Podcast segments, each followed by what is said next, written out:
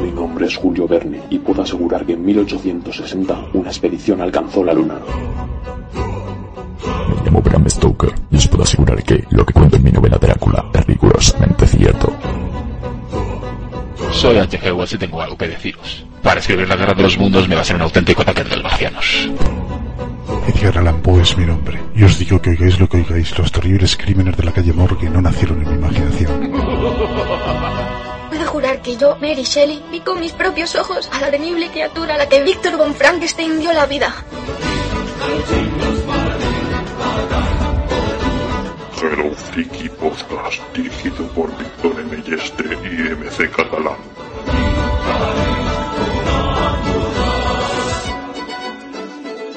Bienvenidos al vigésimo quinto podcast de la Tierra de Panem. Qué gusto veros aquí a todos reunidos y esperando que la cosecha os dé el honor de participar en nuestro maravilloso juego. Vestíos con vuestras mejores galas y esperad, porque vuestro nombre puede salir de la urna en el sorteo. Que empiecen los 74 Juegos del Hambre y que la suerte esté siempre de vuestra parte. Bienvenidos y felices Juegos del Hambre.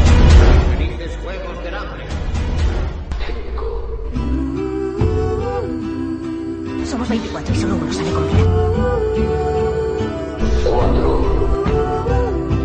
Me gustaría enseñarles que no les pertenezco. ¡Anti-Seventies! ¡La chica en llama! Eres más fuerte que ellos. ¡Me presento voluntaria! ¡Me presento voluntaria como tributo!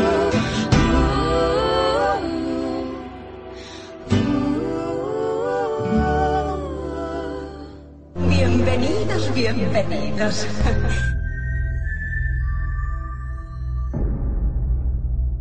bienvenidos. A Hello Freaky Podcast especial Los Juegos del Hambre.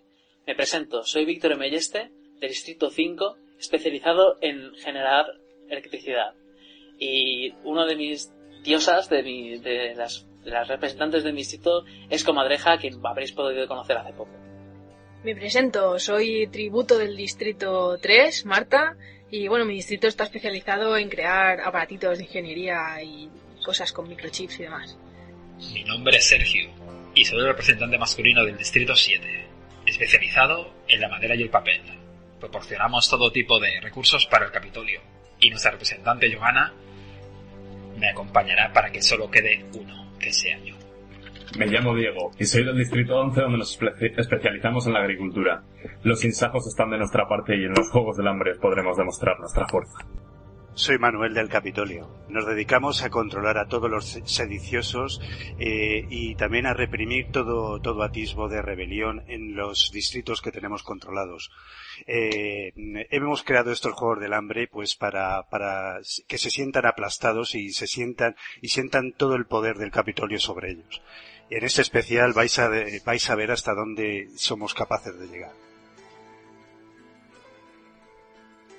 Bien, tras este, esta presentación tan tétrica de Manuel, que nos tiene aquí bastante aplastados a todos los de los distritos, pues será mejor que entremos en, en los Juegos del Hambre y nos enfrentemos a esta saga que, que ha sido, que ha llegado a ser tan famosa hoy en día y ha sustituido, pues, en la actualidad a Harry Potter, tras la desaparición, la desaparición de, la- en la- que se acabaron más o menos las películas y los libros, vamos. En fin, bueno, vamos a empezar este programa y, hablar primero de los libros y luego, pues en último lugar, hablaremos de la película que se ha estrenado hace poco. Yo aviso ya a todos los oyentes de que vamos aquí a destripar todo con spoilers. Pero no os preocupéis porque, porque bueno, voy a- vamos a colgar un guion en la web donde podréis eh, escuchar hasta donde queráis y los minutos que queráis y también intentaremos pues eh, primero tratar lo que es el libro o la película de forma general y luego ya entrar a spoilers a saco y así de alguna manera que podáis pues escuchar aunque sea parte de ello.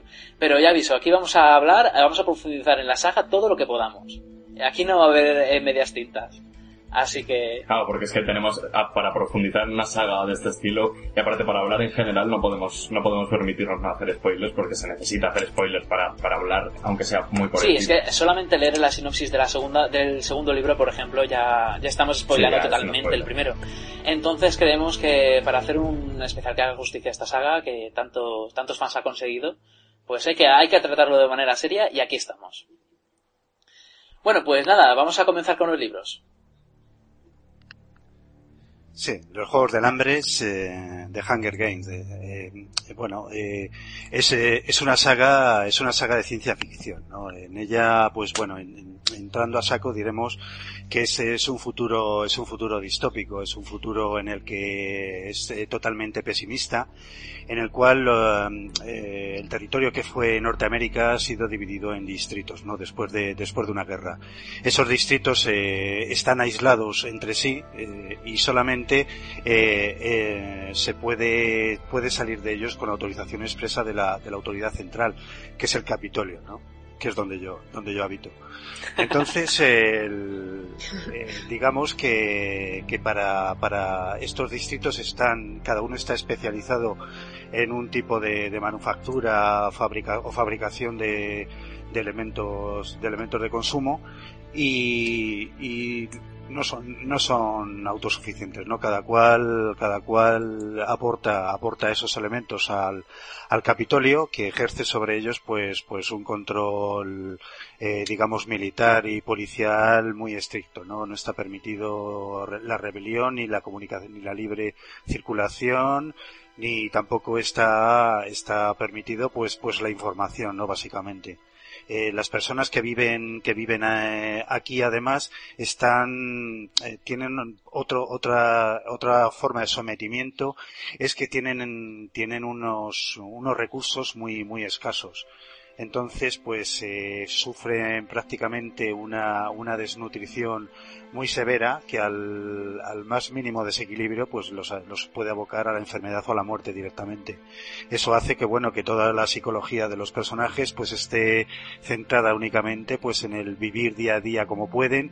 Y para ellos eh, la idea de una de una sublevación o de una un- una rebelión pues es totalmente utópica y lejana lejana a ellos en principio no eh, luego eh, hay otra otra forma de sometimiento que es la más extrema y que es la que da título al libro que son los juegos del hambre. Estos juegos eh, establecen que, que cada distrito tiene que aportar a dos a dos eh, participantes eh, jóvenes eh, elegidos al azar entre 12 y 18 años a unos juegos anuales en los cuales pues eh, se, eh, se, enfrenta, eh, se enfrentan entre sí, ¿no? Y solamente una persona hasta por lo menos hasta hasta hasta la edición hasta de los ult- estos últimos juegos puede que puede sobrevivir es mm, bueno es digamos el, el acto de sometimiento supremo en la cual ve todos los distritos eh, ven de forma televisada como sus sus eh, las eh, las personas sus eh, compañeros han eh, que están participando en los juegos pues pueden pueden hasta juegan hasta hasta hasta morir y son obligados además a contemplarlo porque la la contemplación de estos de estos juegos es totalmente obligatoria eh, bueno, la historia comienza cuando, cuando la, la protagonista de- del Distrito 11, Katniss, pues es elegida pues para participar en este juego, ¿no? Eh, es ele- bueno, no es elegida, es elegida su hermana, que tiene 12 años, pero ella la, en el último momento la, la sustituye y bueno, y, es un poco el periplo y, y la participación en estos juegos, pues lo que, lo que ocupa la, el primer volumen de la historia, ¿no? Eh, ¿qué, os, ¿Qué os pareció esta, de entrada esta historia? ¿Os impactó? Sí, bueno, ya conocíamos cosas parecidas, que no iguales, como Battle Royale, por ejemplo, que, que para también como una forma de represión a los jóvenes que se están rebelando, pues llevan a una clase y los llevan a una isla para que se vean obligados A a, una clase. isla o a lo que ellos Sí. les dé la gana de preparar, porque cada año Sí, se a- preparan una cosa totalmente distinta. Sí, a cualquier campo.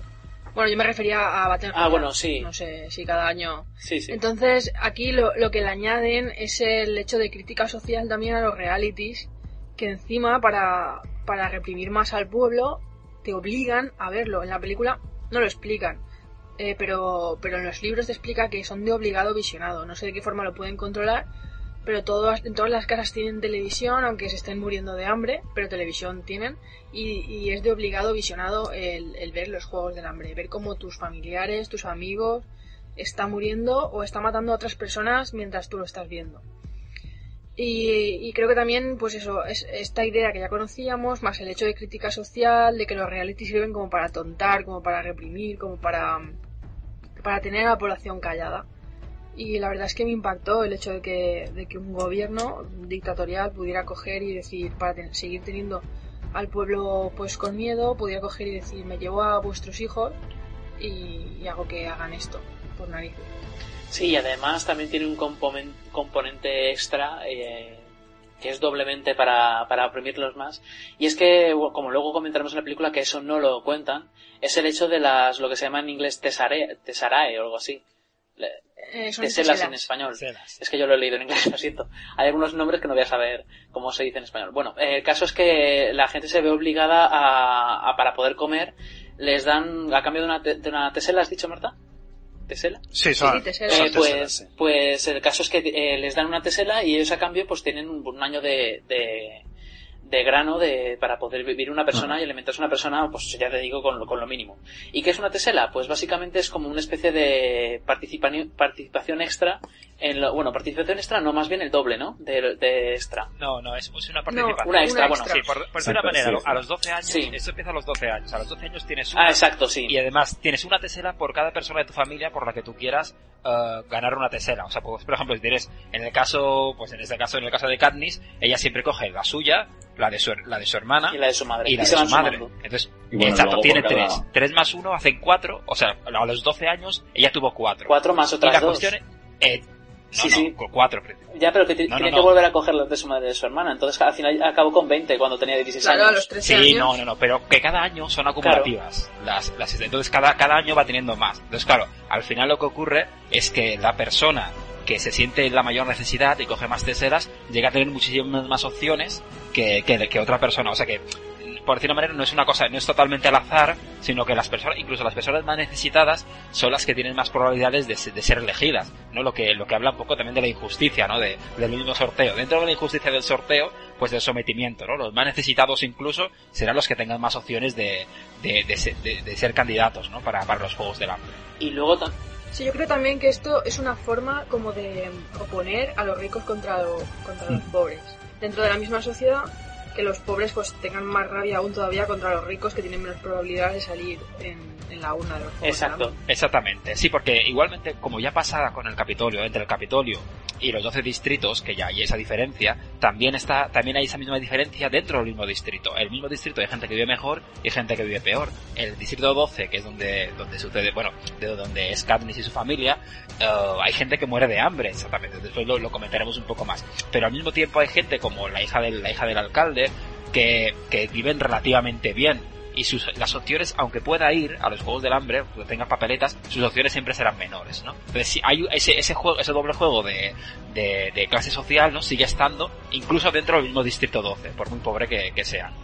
Sí, luego también están los distritos que preparan a sus propios, bueno, diga, sí, tienen una especie de escuelas donde preparan a los que luego quieren presentar, Profesionales. sí, profesionales, los, los preparan y luego ellos mismos se presentan voluntarios y van directamente pues a alcanzar la gloria y las riquezas que les ofrecen. Y sobre todo la fama y el poder. Que también son relativas, como después sí, como veremos. después veremos, pero bueno, eh, hasta hasta ahora en este libro lo único que sabemos es que es que el único el único ganador del distrito 12 eh, que se recuerda de hace bueno hace muchos años es el Heimlich y es un borracho que digamos que no se tiene no se tiene en pie vamos y, y el tío pues es un desastre de persona No, el único que se recuerda, bueno, es él y luego hay un anciano, que se murió ya- hace tiempo. Que sí. ya murió, Eso, creo. bueno, los dos únicos desde que se instalaron los Juegos del Hambre. ¿Y por qué se instalan los Juegos del Hambre? Pues mm, debido a los días, lo que se llama los días oscuros, eh, también una serie de catástrofes naturales que su- eh, hicieron que parte de Estados Unidos se su- sucumbiera a, la- a la- a las mareas y, Claro, y aunque esto no está aclarado realmente. Más o menos, o sea, se deja, se intuye, pero no se dice No, lo que pasó. Lo que, lo pasó. que se, lo que se, Bueno, sí se dice que ver, por sí una serie de catástrofes na- naturales, eh, parte, parte de, sí, bueno, pero se dice que por eso, por, eh, parte de Estados Unidos se, se sumergió bajo las aguas y, y cito textualmente prácticamente, el resto de los humanos que siguieron con vida se pelearon por lo poco que había. Es decir, hubo una serie de, también de guerras, quizá, quizá incluso naturales, eh, perdón, eh, pues eso, guerras a saco, que hicieron que destrozaron todo lo que había y de ahí se podría explicar de alguna manera, hayan pasado los siglos que hayan pasado, que por ejemplo no, no nos encontramos ningún edificio en ruinas de, de, de nuestra actualidad. No sé si me, me seguís. No, no, no, sí, exactamente. No, si es así, Sí. realmente también está claro que ha pasado el tiempo y han pasado muchas cosas. Sí. Hablamos de ese, ese futuro distópico del que, del que hablaba, del que hablaba Manuel, ¿no? Que sobre lo que sucedía. O sea, un futuro hipotético del que quizás hablaremos la, la posibilidad de que pudiera existir, ¿no? Sí. Pero sobre, pero sobre todo que ha cambiado mucho al respecto de cómo está ahora, ¿no? Eh, además, eh, hay, por decir una manera, a veces hay modernidad en algunas cosas, igual como en otras no lo hay. Los distritos viven a lo mejor, pues, no te diré como la, como la Edad Media, pero casi un poco, ¿no? Incu- cu- donde, donde en el Capitolio tienen muchísimas, co- muchísimos avances, en, en los distritos, pues, yo sí, lo, lo Sí, más, bueno. lo más similar que podríamos hacer sería como vivir en la Edad Media de, de lo que es la era actual, ¿no?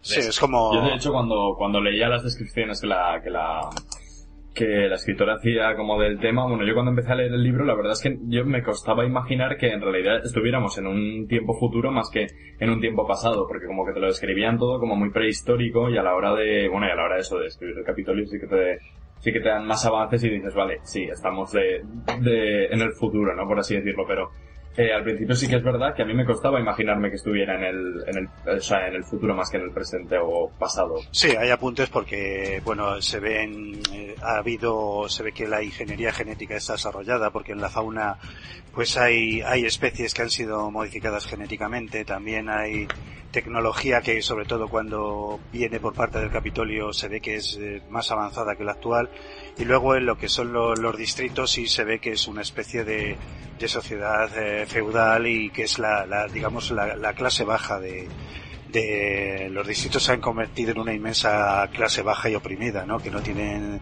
derecho prácticamente nada más que a trabajar y con, además con medios bastante rudimentarios, ¿no? Sí, ahí también quería yo llegar al decir que debido a, a la opresión que sentían, pues eh, 74 años antes del primer libro se eh, llevó a cabo una revolución y digamos que el Capitolio pues ganó. Y entonces eh, lo que hizo fue reventar totalmente el Distrito 13.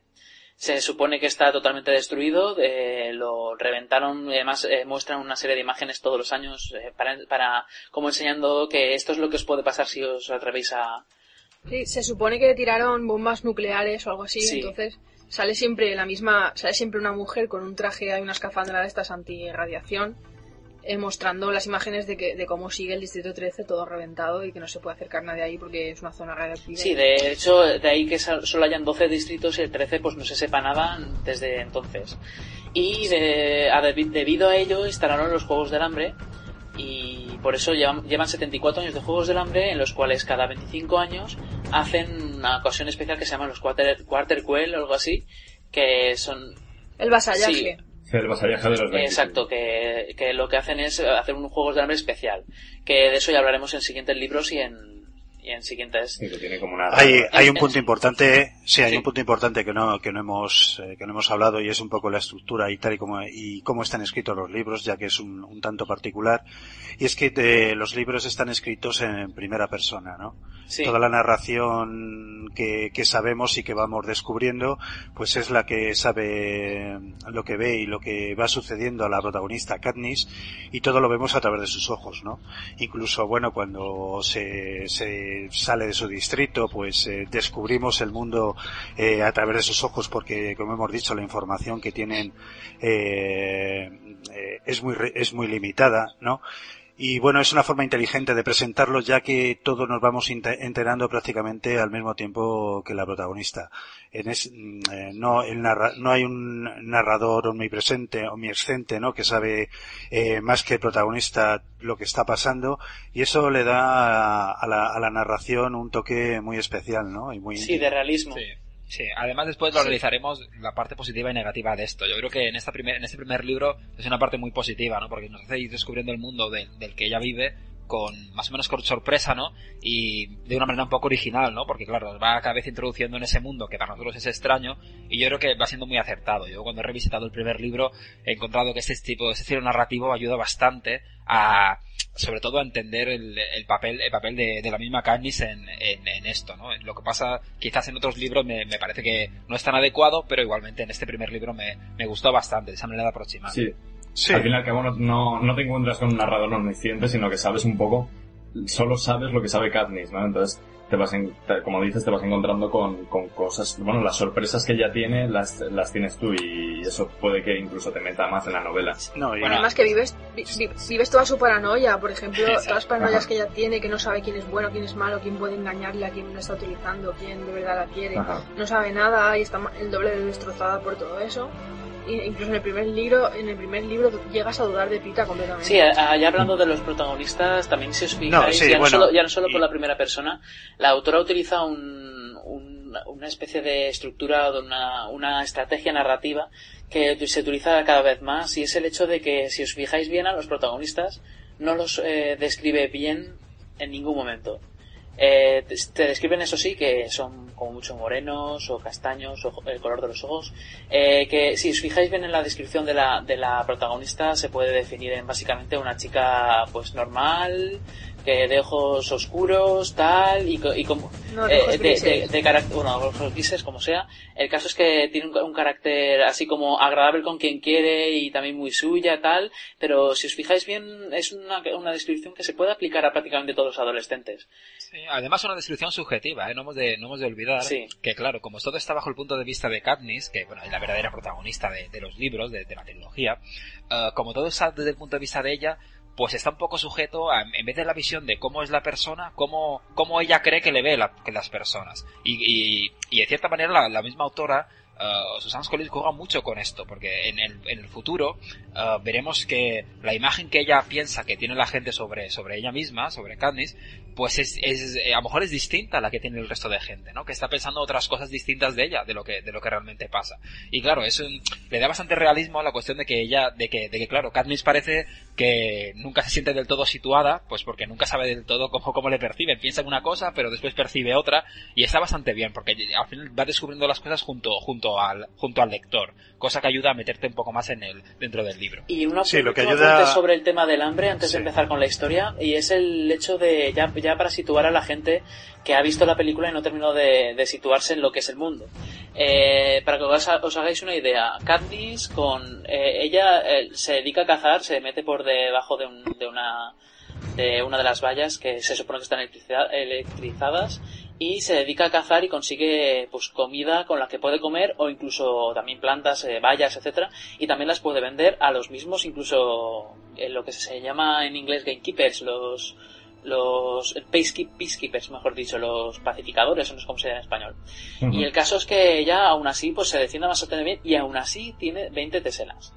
Eh, imaginaos la gente que no tiene a lo mejor a alguien en los Juegos del Hambre que puede conseguir teselas y que tampoco tiene a nadie con lo que cazar, porque recordamos que también que ella al principio dice que tiene que esconder el arco y las flechas porque son algo súper difícil de conseguir en un distrito y que si le encontraran, incluso cuando era pequeña, si se lo llegan a encontrar ella o su padre, hubieran detenido a su padre y lo hubieran ejecutado por eh, acusado de, de, fomentar una rebelión. Sí, hombre, ¿Podéis imaginar que que... el hambre que tendrán la gente en general? Yo creo que lo que ha conseguido Susan Collins bastante bien, además con, información bastante eh, bastante concisa y bastante sencilla, pues es por lo menos crear una, una microsociedad en cada distrito con su propio sistema eh, económico, un poco como cuando oímos en Cuba que, que se funciona de la forma que funciona la, la economía sumergida, ¿no? Entonces eh, entra de lleno en ese, en ese, lo hace de forma realista porque vemos que aparte de las obligaciones que les impone el Capitolio, también hay una forma de economía sumergida que les vale pues un poco pues para eh, proporcionar una, una segunda, digamos, eh, eh, forma de Bueno, suministro. casi, casi para, subsistir, para, subsistir, para subsistir. Claro, casi, de, suministro hay- casi, casi ca- para subsistir, ¿no? Y bueno, y, y además eh, un poco violando lo que son las leyes, porque porque tenemos que decir que desde el principio Katniss pues eh, violan las, eh, las leyes que le son impuestas, eh, eh, saliendo fuera del distrito, ya que está prohibido salir, el distrito está rodeado por bosques y ella sale a cazar, ¿no? En compañía en compañía de, de Gale, ¿no? De, de un amigo y compañero. Entonces, eh, bueno, eh, es un poco esa, esa forma un poco al margen de la ley y que, que es, no es que sean ampones, sino que es una, es una forma de, de economía sumergida como ocurre en, nuestras, en nuestra sociedad habitualmente, ¿no? También hay que decir un poco ahondando en, para terminar en el tema del estilo, de que lo que hace muy bien Susan Collins es crear un vínculo emocional muy importante con la, con la protagonista, ¿no? Y de la forma en que transmite tus, sus sentimientos al lector, pues está bastante, bastante bien, bastante logrado, ¿no? Sí, dentro de lo que cabe, lo bueno es que no. eh, sobre todo hemos visto muchas, es que no es tampoco por comparar, porque no es cuestión, ¿no? Pero hemos visto muchas, eh, mucha literatura, ¿no? Que habla de, de, de adolescentes, porque hay que, no hay que olvidar que Canis pues tiene 16 años, ¿no? Aunque sea en otro mundo, ¿no? Que, que no es exactamente el nuestro, pues tiene 16 años, es un adolescente. Pero bueno, no, no deja de ser una persona pues con, con un sentimiento adulto, ¿no? Con una manera de actuar y eso que, que realmente hace, hace ver que es un poco más adulta de su edad y no está todo enfocado realmente a cosas superficiales o a cosas de las que, no sé, casi casi te sientes avergonzado, ¿no? Así que aunque la protagonista sea un adolescente, pues eh, las situaciones en las que se puede enfrentar, aunque no sean adultas, sí que tienen ese tinte, ese tinte adulto, ¿no? Y al final, sobre todo, en el transcurso de los libros, aunque no pasa tanto en este primero, pero sí que en el transcurso de los libros, de los libros su papel se nota que va a llegar a la, madurez, ¿no? Katniss y va a tener que eh, adolecer, que va a tener que coger papeles de los que ella no se pensaba que tendría y responsabilidades que no pensaba que tendría, ¿no? Y eso está realmente bien, ¿no? No llega a ser, no es una persona por decir una manera, una persona, un adolescente florero, ¿no? Que solo piensa en querer a una persona o querer a otra principio, o esto, sino que... uno, uno de sus rasgos fundamentales pues es la, la responsabilidad porque ella un poco eh, es el, el- la fuente de suministro de, de, de su familia, quien proporciona es la principal fuente de, de, de alimentos de, Sí. de su familia y ella se... Para pues, eso hay que poco- decir, Manuel, que a los, para, Sí. para comentarlo, creo que no lo hemos comentado, que a los, 11, a los 11 años murió su padre en una mina, porque el distrito 12 pues es donde se trabaja el carbón, creo que es así, a los 11 años se murió su padre, entonces claro, su madre, que bueno, realmente estaba muy enamorada de su padre y esto, pues entró en una depresión, ¿no? Y no pudo hacer nada, por decir una manera, para, para conseguir ese alimento. Y de eso, de los, y de los 11 años a los 12 que hemos dicho que a los 12 años se puede pedir la primera tesela, ¿no? Para poder conseguir suministro, pues claro, es- esa familia no tenía, no tenía nada para, para comer, ni para conseguir alimento, ¿no? Cosa que crea una anécdota después con, con, con Pita, pero que ya comentaremos, pero que además lo que le crea es que ella se tiene que espabilar por, por su madre, que no hace nada, y por su hermana pequeña, que, que tiene, bueno, que tiene cuatro años menos, ¿no? Con, con Prim. Entonces, claro, es, tiene que, desde el principio ya vemos que es una chica que tiene que hacerse, tiene que hacerse mayor de golpe, ¿no? Sí, de hecho, la Sí, única vez en la que se le ve cierto brillo en los ojos a la madre, cierta mejoría totalmente temporal, fue la primera vez que, que Candice trajo su primera caza y que trajo pues una comida con- en condiciones. Y a la, a la madre parece que recordó su vida con, su- con su marido y durante esa noche pues le dio por cocinarla y hacer la cena y todo y, y de repente después de cocinar etcétera se volvió a sucumbir en su depresión y volvieron a estar las mismas hasta lo que es la actualidad en, la- en el libro. Muy interesante Sí. la manera de tratar de Susan Collins, por cierto, la, la depresión Sí. de la madre, que lo trata de manera adulta, ¿no? Que Sí. dice, no, no es que lo trate diciendo, no, pues la madre eran felices o pasó, o sea, no, no es que hable, por ejemplo, durante una o dos frases de ello, sino que profundiza un poco, no totalmente, pero un poco, y además, sobre todo, deja ese rencor que tiene la hija hacia la madre, ¿no? Diciendo, durante ese tiempo me dejaste desamparada, ¿no? Sí. Y no, no, y después lo recuerda diciendo que no puede volver a pasar eso. Bueno, y nada, si queréis también empezamos a comentar la relación o, el, primer, la primera situación con Pita, porque va a, a marcar a Candice para siempre. Bueno, lo que, no hemos, lo que no hemos mencionado mucho ha sido la relación que existe entre Katniss y Gale, que creo que es uno de los puntos más, bueno, más importantes como del libro, sobre todo del inicio, y aunque no se mencione a lo largo del transcurso del libro de la trama intermedia, sí que, sí que se menciona muchísimo al principio y es de los que más importancia tiene cuando hablan de fugarse, cuando hablan de no quedarse aquí. Y yo creo que es algo, un aspecto inter- interesante a mencionar, esa relación que existe que no se sabe muy bien si solo es amistad o puede llevar algo más y que siempre se deja esa duda de que, que existe esa duda, ¿no? De, de si va a poder llegar algo más o, o simplemente se quedará donde esté. De hecho, eh, Gale le propone el, el fugarse y tal del distrito y Katniss dice, no, no podríamos, porque tal, no sé qué. Bueno, es el momento, uno de los momentos épicos del principio. Eh, sí, bueno, yo creo que aquí vamos a empezar a entrar un poco en, en lo que es eh, la, la, la, vida sentimental ¿no? de la protagonista. Y, y para mí, eh, yo le veo ciertas similitudes un poco con, con, con, el triángulo de Crepúsculo, ¿no? Que es la chica indecisa entre dos, entre dos grandes amores, que luego se, en fin, que aunque uno se discrepo, termine... Yo discrepo aunque te doy la razón, ¿eh? O sea, para, para lo contradictorio que soy, pero te doy la razón, pero discrepo.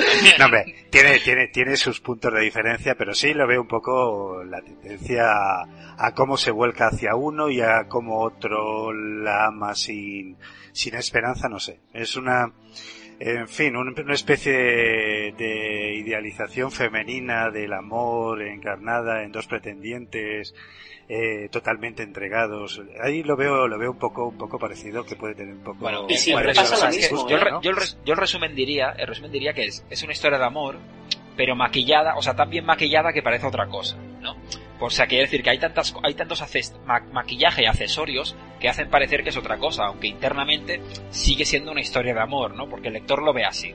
Pero realmente hay tantas, tantas cosas fuera que, que aporta la autora que dejas de pensar a veces que es esa historia de amor. Lo que le hace mucho más interesante que de la otra saga que has comentado, que yo creo que a lo mejor tiene un poco menos de profundidad. Y mucho más empalagamiento. Yo la diferencia, la diferencia que veo entre, entre y, y, y la Kristen Stewart de esta novela de Crepúsculo es que Bella en Crepúsculo está que, que ama a morir a, a Edward, al vampiro, y al otro, bueno, lo ama un poquito. Y si puede liarse con él de vez en cuando, pues mejor. Y sin embargo, Candice está como que quiere que la dejen en paz todo el mundo.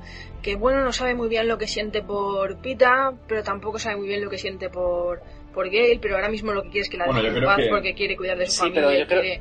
y necesita salir de, de la, del desmierde mental que lleva la pobre de donde la han metido y no se centra tanto en el amor, está más bien que la, que la dejen tranquila, no como no como Vela de Crepúsculo que está, vamos, bueno, también hay, hay, un amor sí, pero... importante también, ¿eh, Marta, que el amor más importante, o ya creo que el esencial, no es el que tiene Katniss, por, exacto, es el que tiene Katniss por Prim. Ese es el realmente el amor, el amor fraternal es el amor que, que, que realmente mueve mm. todo, o sea, inicia todo y, y, realmente desarrolla todo hasta el final. O sea, es como el, el desencadenante de, de, toda la historia. Por eso sí. no es tanto solo esa historia de amor romántico, clásico, sino no, pero... también el sentido de responsabilidad del amor entre, entre, entre Yo tengo una pregunta. Sí, bueno, pero nos encontramos los dos de tipos. Todas formas, ¿no? de todas sí. formas, yo creo que la autora lo tiene totalmente calculado, porque aunque la, la protagonista diga, y me queda poco natural además, que, que, está pensando en otras cosas, que ahora no quiere pensar en eso, al final siempre termina y que añora cuando le dio el pan y que, y que si le mira y parece que la, se ha cabreado, pues parece que como que la afecta y que,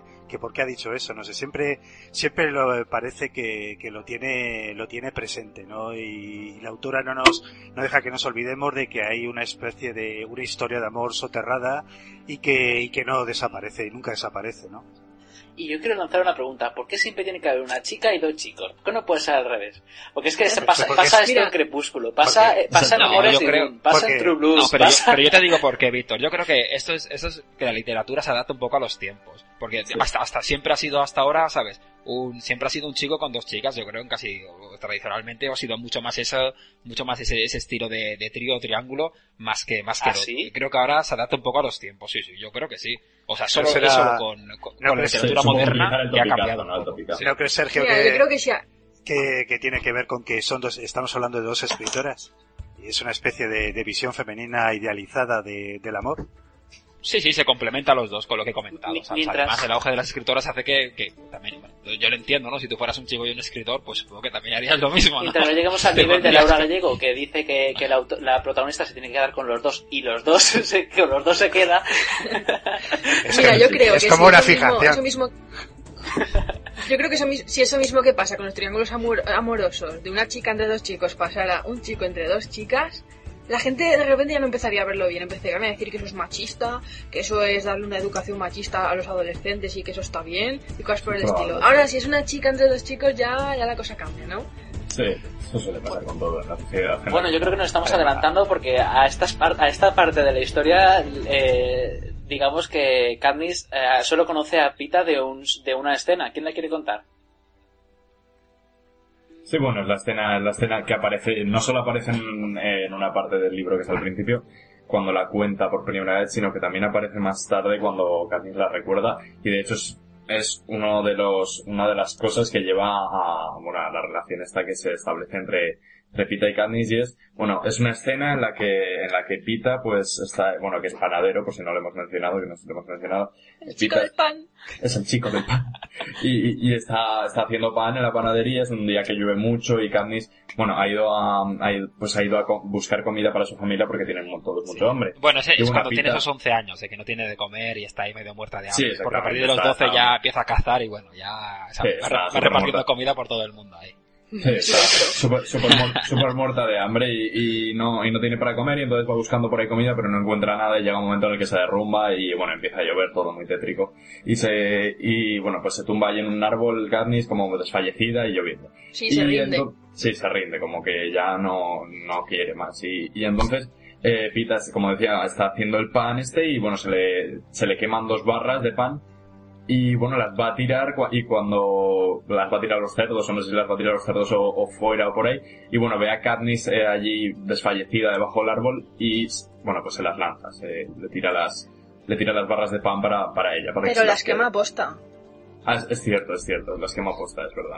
Que, su- que su madre le pega y, y él se, se sacrifica porque su madre le pegue con tal de darle de comer a él. Sí, también creo que también le pegó porque tardó demasiado en dársela de comer a los perros. Perdón, a los cerdos. A los Cerdo. cerdos. Y bueno, pues... Pero bueno, esto quiere decir que lleva la relación, al principio, bueno, ya eh, no- duda si, bueno, no sabe seguro si es que se lo hizo aposta o no, después ella misma ya entra en la reflexión diciendo a ver que si lo hizo, si lo hizo de esa manera. Lo que además, lo que nos lleva a que la relación inicial, ¿no? Entre Katniss y, entre Katniss y Pita sea un poco, un poco difícil, porque claro, Katniss, tal y como hemos hablado de ella, que ella misma caza para su familia, se autoabastece, pues claro, le- tener una relación como que le debe algo a Pita, a alguien, y en ese caso, Sí. claro, le debe, no sé si le debe la vida, pero casi, ¿no? A, a Pita, pues claro, tener esa, esa, esa relación de deberle algo hace que no se inicie del todo de la manera más positiva, ¿no? Esa, esa relación entre los dos, entre, entre Pita y Candice. Porque claro, ella es, ella es una persona que ha, pro- ha prohibido todo lo que, de todo para su familia y es capaz, y es capaz de no quiere deberle nada a nadie. Pero esto, claro, la, la- se- la- la relación no se inicia precisamente de igual a igual, ¿no? Sino que ella se siente un poco, un poco amenazada, ¿no? Sobre el poder, más o menos el poder que tiene Pita sobre, sobre ella. Sí, de hecho cuando los meten juntos en los Juegos del Hambre, porque no sé si lo hemos comentado, pero él es el chico tributo del Distrito 12 del mismo año que Candice, ella se queda en plan de, oh no, porque se acuerda de que le salvó la vida prácticamente y ahora va a tener que matarlo. Sí, aunque yo creo que en ese Sí. momento no le da mucha importancia porque está demasiado, demasiado impactada por lo que acaba Sí, pero de sí hacer. que, sí que, sí, cuando le toca a él, que lo llaman sí a él, ella sí. sí que se queda en plan de, "Uf, justo él. Se acuerda y, de- y creo que además es en ese momento en el que la, el- el- la autora describe un poco por encima, sin llegar a recordarlo, describe un poco por encima el momento de lo del pan. Recuerda, el- o sea, como que cuenta al lector lo que ha, a lo que ha pasado con el pan y tal. Y es, es en el momento justo en el que, en el que Fi saca la papeleta de, de, de este sitio. de Sí, la- luego, luego también hay, hay partes en las que eh, Pita recuerda que siempre ha estado enamorado de ella porque la vio en el colegio con unas trenzas y, en fin, llegan, eh, digamos, recuerdos de, de la niñez que ella incluso ni se había dado cuenta, ¿no? Y es un poco lo que os digo con, con la saga Crepúsculo. Veo aquí a los, eh, digamos, a los chicos como muy entregados incondicionalmente, pues al amor, aunque sea imposible, pues de, de la protagonista, ¿no? Que le, le, le gusta Yo tenerlos ahí. así, no, no- no estoy tan de acuerdo contigo, Manuel. Tienes, tienes parte de razón, porque al final, por decir, los dos sienten algo, pero es que aquí hay un doble juego. Porque, bueno, el, la- el inicio de la relación viene así, ¿no? Y después nos cuentan también que Pita, pues claro, tiene ese tipo de relación con ella, o sea, lo, lo que había pasado desde el principio, pero eso es lo que él cuenta también. Y hay que tener en cuenta que esto es, que esto es la, la versión que tiene Katniss, como siempre en todo el libro, la versión que tiene Katniss de lo que pasa. Entonces, claro, eh, cuando van cuando van al Capitolio y después tienen una entrevista, bueno, y van hablando allí y tienen que hablar sobre sobre ellos mismos, pues claro, eh, Pita ofrece una versión que posiblemente, por no decir probable, bueno, casi seguro, es, es edulcorada de lo que de lo que realmente pasaba. Eso no tiene, no tiene por qué ser que Pita estuviera enamorado totalmente de, de Katniss todo el tiempo, pero era lo que había que vender en ese momento. Entonces, claro, tampoco lo sabemos porque la versión que tenemos es solo la de Katniss. Entonces, claro, vemos un poco la locura interna de Katniss de saber qué es esto, qué no es esto. Es verdad que y nosotros mismos nos confundimos. Pero tampoco sabemos la verdad, aunque después lo vayamos desenterrando. ¿no? Bueno, y como ya decíamos, eh, eligen a, a Prim como tributo y Candy se presenta voluntaria, Pita es el otro tributo y se lanzan en el tren hacia el Capitolio y, pues, nos, pues nos encontramos con el Capitolio que luego ya mencionaremos más profundamente, está totalmente eh, basado en Roma y en los gladiadores. Las personas se llaman de- con nombres romanos y nos encontramos pues con que los tributos se tienen que presentar a la- al, al público, ¿no? Sí, bueno, es pero yo, bueno, no, no me dejaría, aunque, aunque yo creo que tiene, tiene una importancia bastante fuerte en lo que es la historia a la, a la hora de desarrollarse lo que es el, eh, todo lo que es el transcurso de pre-juegos del hambre, por así decirlo, que es el personaje de Effie, Sí, aunque... ah, Muy bueno. Sí, en fin, Trinket, que al principio, aunque parece que va a tener, va a ser uno de los capi- una persona del Capitolio, una persona fría, que, que, o sea, en cierto modo lo es, porque es una persona de ese estilo, vemos como también eh, se, se acerca a Katniss, eh, sí que se impor- eh, les impor- le importa un poco, de hecho está siempre a su lado y tal. Es un personaje, basta- yo- para mi gusto, bastante bien hecho porque no te, no llegas a verle el punto que, o sea, no llegas a ver el bando en el que está, por así decirlo. Y pienso que, bueno, pues es un personaje que no debemos Claro, es que yo creo que ella es una víctima más del Capitolio, como Sí. muchas personas en las que viven en el Capitolio, porque ella al principio piensas, una estúpida del Capitolio, pero luego dices, es que es así de infantil de verdad y es así de superficial porque Marta.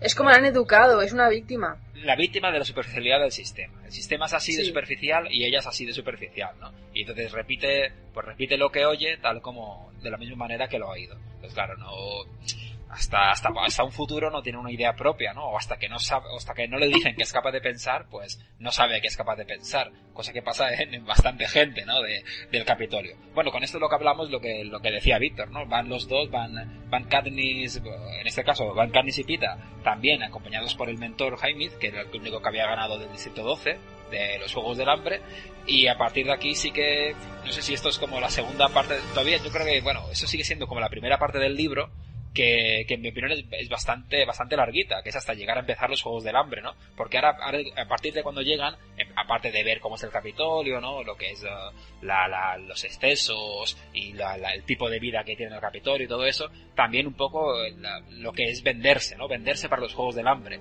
porque está claro que van a necesitar patrocinadores o patrocinadores que les ofrezcan cosas dentro de, dentro de los Juegos del Hambre. Y ahí es donde entra Heimitz, el tributo, el único tributo que, que queda con vida de- distrito 12. Y Heimitz, pues ya, ya como he comentado antes, es un borracho que al principio se despreocupa, pero luego al ver lo que están, los dos están decididos a aprender y a, a intentar sobrevivir, pues les, les enseña ciertas cosas. Y bueno, que contarme, que, ¿en, qué, ¿en qué se sobresale cada uno de ellos? Eh, hola. Pues... Bueno, a ver, no, no, no, no, es que a ver en qué sobresale quieres decir de técnicamente. No, Bueno, claro, el es que sobresale a- con respecto a ganar patrocinadores. Ah, bueno, claro, esto es el, el O ABC en qué este caso. o Bueno, incluso qué es lo malo que tienen. Porque Heimitz no duda en decírselo, y además de forma bastante cómica, lo, lo Eh, cual ayuda bueno, y mucho. con mucha, ra- y con mucha razón, Sí. ¿no? porque ahí se, se van a jugar la vida realmente. Sí. Katniss ya hemos hablado de ella, como es una cazadora, pues domina, domina el arco, ¿no? Y lo domina con, con maestría, ¿no? Se dice que caza los conejos y le da directamente en el ojo, ¿sabes? No perjudica nada la carne, y es, bueno, además, claro, ha vivido bastante en el bosque, es capaz de escalar y esto. Ella misma se encuentra muy limitada, dice, bueno, yo con un arco que voy a hacer, ¿no? Porque, se, sabes, es que se menosprecia un poco a sí misma, ¿no? Durante todo, durante todo el tiempo pero pero bueno tiene tiene realmente una maestría en, en lo que es el arco ¿no? y en las otras cosas pues es ágil se mueve bien y bueno tiene capacidad tiene eso no, no no le falta lo que pasa es que claro lo que es la relación con la gente no, no parece ser que sea su mayor fuerza sabe hablar. Mínimo, eso es lo que eso es lo que piensa ella tampoco sabemos si es realmente así Sí, no sabe hablar Sí, bueno, con el público. lo que teníamos que decir es que cuando llegan al Capitolio eh, se meten de lleno en lo que es el, un show televisivo llevado a, a su máxima Sí, expresión, ¿no? No, Entonces, no podemos, no podemos olvidar el tema de que cuando, en el momento en el que llegan, los, la gente del Capitolio le- les aclama como si fueran estrellas de ya, ya, en el- antes de conocerlos, antes de verlos, bueno, que hayan visto cómo los han elegido, ya les, cuando llegan allí en el tren ya les están aclamando nada más, nada más llegar. Si es que para O la que gente del les- Capitolio, ya es- eso es como el acontecimiento del año. Estar esperando a los tributos Sí. que ese año van a llegar, cómo son, a ver qué hacen, a ver cuál va a ser su Sí, favorito, a ver por, cuál, por cuál van a apostar. Es como, es como en Gran Hermano cuando empiezas a, a ver lo que, a- que la gente empieza a verlo. Ay, a ver qué, a ver qué sale, a ver cómo son los de este año, a ver no sé qué. Pero sin Sí. tener, yo creo que muchos la malicia de saber que en verdad son críos que se están matando allí dentro. Para ellos es como si fu- no fuera importante. sí, eso. yo creo que Tan infan- son yo creo tan que esa, esa parte. Yo creo que esa parte está basada un poco en Roma, ¿no? Te, demuestra, te muestra Sí. una sociedad muy decadente, ¿no? Con unos gustos muy estrambóticos y, y realmente los tributos no son otra cosa que gladiadores, ¿no? Que se van a batir en la arena hasta, hasta la muerte y entonces pare- son los, son los héroes de, un poco de, de esa sociedad, ¿no? Los héroes o, o peleles o como queramos verlos. Entonces, bueno, eh, lo que hablábamos, eh, un poco la importancia que, que tienen y en lo que les va a asesorar Heinrich es en la imagen que tienen que transmitir a, a, a la gente a través de la televisión. La televisión entonces se, se, se, se convierte, digamos, un poco en, y la imagen que transmiten en algo vital para ellos, ya que según caigan a los telespectadores les van a proporcionar en determinadas partes del juego eh, objetos que pueden eh, que pueden ser eh, la diferencia entre la vida y la muerte, ¿no? Si están enfermos les pueden proporcionar pequeñas cosas. Efectivamente, pero que cuestan una Un fortuna. arma o, Eh, o llega- una- hacer- una- algo para curarse, exactamente. Sí, puede ser hacer, hacer llegar hacer llegar una, una ventaja de este tipo en, en pleno en pleno juego en pleno combate cuesta una fortuna no y de ahí la importancia que en la que Heinrich les dice que tienen la imagen en la importancia en la imagen que tienen que proyectar en, en la eh, ante las cámaras de la televisión entonces, bueno, eh, vemos que eh, de, esta forma lo que decíamos que Pita un poco de, eh, muestra sus, sus sentimientos en público, puede ser, tiene un doble sentido. Puede ser, por un lado, pues una, una manifestación en un momento determinado, lo percibe ella, como de, de, de, manipulación hacia ella por, por su parte, pero también un poco de manipulación hacia, hacia los espectadores para eh, ganarse el favor del público, ¿no?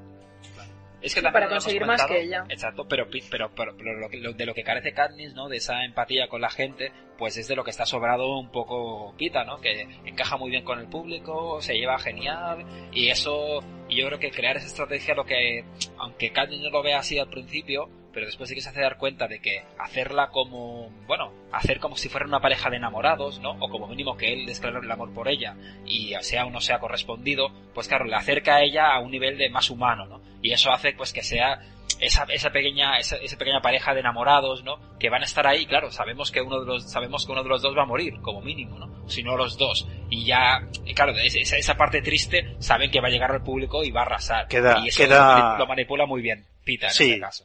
Que crea ese hálito trágico en, en- en la, en la pareja en, unos minutos que tiene delante de las cámaras ante todo el público, ¿no? Eso es un poco, digamos, eh, un poco las similitudes con los grandes hermanos que vemos hoy día, ¿no? Donde los participantes juegan con mayor o menor fortuna a dar pena, a llorar como buenamente pueden, ¿no? Y- Está, esa parte yo creo que es inteligente, está, está bastante, bastante bien hecha y bastante bien planteada por, por la autora. Sí, la verdad es que lo maneja todo bastante, de una manera muy inteligente para ser una novela distópica. Lo, lo prepara todo de una, una forma que yo creo que profundiza en todos los aspectos de la humanidad. Y también quería llegar ahí en el hecho de que me gustaría que analizáramos un poco la sociedad del Capitolio, ya que hemos analizado también la de los distritos. Y es que se trata de una sociedad como se podría calificar de, la, de los países más ricos de hoy en día. Eh, la gente se dedica a, a no comer y a estar delgada a posta, no porque pase hambre. E incluso llegan a, a hincharse a comer y luego a vomitar para poder seguir comiendo, que eso ya lo hacían los romanos en, en sus festines. Y también, pues, eh, como suele pasar también en Japón muchas veces, eh, tienen estilos súper raros, eh, tintan el pelo de formas extrañas, las, la, la barba, los, todo, todo, se lo hacen todo de una forma muy extraña cuando, o sea, es como si de, de alguna manera les sobra el dinero y no supieran que gastárselo. Sí, un poco para Sí, contrastar. Es un poco una, una hipérbole, casi, casi, porque claro, es un poco, un poco exagerado, ¿no? De una sociedad actual, sobre todo a las más desarrolladas, ¿no? Y el, y el yugo, que, el yugo al que someten a, las, a las, a, bueno, las sociedades, a, a los países tercermundistas, sobre todo que los, que los utilizan casi, casi, casi exclusivamente como generadores de recursos, ¿no? Que más o menos es lo que pasa. Aunque está un poco exagerado, claro, no hace falta mucha imaginación para sentirnos un poco identificados, ¿no? Sino en lo que es, en lo que se podría convertir, ¿no? Sin, sin tampoco cambiar mucho las cosas, en lo que podría ser, ¿no? Un futuro. Estados Unidos, por ejemplo, o cualquier, o muchísimos de los países modernos Y hay actuales. un detalle más que no hemos mencionado y es que en los distritos no existe el arte. Eh, no existe, por ejemplo, la música, solo existen melodías, eh, de- eh, melodías que cantan mientras trabajan, pero que no llegan a ser música en sí, eh, me refiero a música eh, como puede ser un grupo o lo que sea. No existe el, el hecho de pintar, no existe... eh, nadie tiene tiempo para, para dedicarse a sí mismo y a, y a, pues a profundizar en algo que le apetezca ni a tener ocio. Sin embargo, en Capitolio lo que tienen más es ocio que otra cosa y por eso se dedican pues a, inventarse chorradas y, y como pasa muchas veces en la sociedad de hoy en día, a, pues a hablar entre ellos, a crear modas estúpidas, a, a criticar a los que no la siguen, ese tipo de cosas. Yo a mí Sí. me gustaría plantear una pregunta que es acerca de la, bueno, de la sociedad del Capitolio. Eh, bueno, lo que no. Susan Collins lo que nos propone es una sociedad, vale, muy rica, que no tienen muchísimo dinero para gastarse en todo lo que quieran y que al fin, y que, bueno, que al fin y al cabo, pues tienen, que viven muy bien, ¿no? Y que les, bueno, que están, están muy cómodos. Lo que en ningún momento menciona es una, unas personas del Capitolio en las que, que trabajen, o sea, que trabajen. Ya no ningún tipo de trabajo, simplemente por ejemplo, cuando, bueno, cuando habla más adelante en otro libro, creo que es incluso de, de una persona que trabaje, lo hace como una persona que sea ya más eh, barrio bajera, por así decirlo. en ningún sí. momento dice... Bueno, que hay, que hay clases dentro también del Capitolio, ¿no? Que hay gente y que entonces yo trabaja, planteo que la es- pregunta de estas personas que, o sea, estas personas que, que tienen tanto dinero, que además no son pocas, ¿cómo han llegado a ese punto? Eso no lo menciona la autora mucho. Bueno, Sí, simplemente... hacen. yo creo que ni lo hacen ni, ni es necesario que lo haga. Realmente lo que te comento es una exageración de la situación. No es importante saber cómo hemos llegado aquí, como tampoco se explaya lo de las catástrofes ni lo de la guerra. ¿no? Son excusas para contarnos la sociedad, la sociedad, no tampoco para desmenuzarnos cómo es. Es verdad que también es, claro, la exageración, porque dice, mira, esas personas están ahí y tienen lo que tienen y más que nada nos quiere contar el estilo de vida más que cómo han llegado hasta allí y cómo hacen para seguir perpetuándose. Porque eso, en cierta manera, el, el lector se lo imagina, ¿no? Dice, mira, esas personas que están allí, seguro que son como todos los que conocemos, ¿sabes? Que, que los hijos de los hijos, pues tienen los mismos favores que, que los padres, ¿no? Y eso va, va, se- va siendo descendiente a descendiente, va siendo lo mismo, ¿no? O sea, como, como el mismo lector que cuando, cuando lo va leyendo ya se lo imagina, no hace falta que, que la, que la, No, la- que la escritora autora- nos lo cuente. La autora lo que busca es el contraste absoluto, entonces es una historia de opresores y oprimidos. Está claro que los opresores, tú cuando, cuando ves esto identificas que lo tienen a costa de los oprimidos, del trabajo de los oprimidos, y tampoco te preguntas más cosas. Si lees una novela, por ejemplo, como la de Espartaco, que te, te describe por un lado el mundo de los esclavos y por otro lado el mundo de los amos, es muy muy similar a lo que, a lo que te cuenta Susan Collins, ¿no? Con esos, con gustos eh, totalmente estrambóticos, menús absolutamente extraños y caprichosos donde eh, están eh, malgastando recursos eh, por simple capricho y por otro lado tienes el mundo de los esclavos donde o simplemente un mendrugo de pan es un tesoro para ellos, ¿no? Mm, Eso lo que quiere conseguir es, pues, un- pues eh, en el lector y por parte del protagonista, pues es el punto de indignación y de y del punto, pues, eh, donde va, va, va a nacer una, una, una rebelión y un rechazo absoluto, pues, hacia esa sociedad tan, tan sumamente injusta y tan clasista, ¿no? Sí, y al mismo tiempo, desde el punto de vista de Candice, va averiguando, como hemos dicho antes, que ellos mismos no se enteran de que están siendo injustos y que muchas veces simplemente son como son porque ellos han crecido así y lo ven así. De hecho, eh, de unos personajes que no hemos hablado y que ahora vamos a hablar, y es el hecho de que cuando ellos llegan, lo primero que hacen es prepararlos para que puedan ser presentados al público, etcétera. Los tienen que lavar, los tienen que depilar, etcétera, y ahí es donde entra Cina con su equipo. Y lo primero que hace Candice es, eh, yo creo recordar que respetarlos y, y dejarles trabajar porque ven que es que ellos no, no les, le están haciendo ningún mal, están haciendo su trabajo.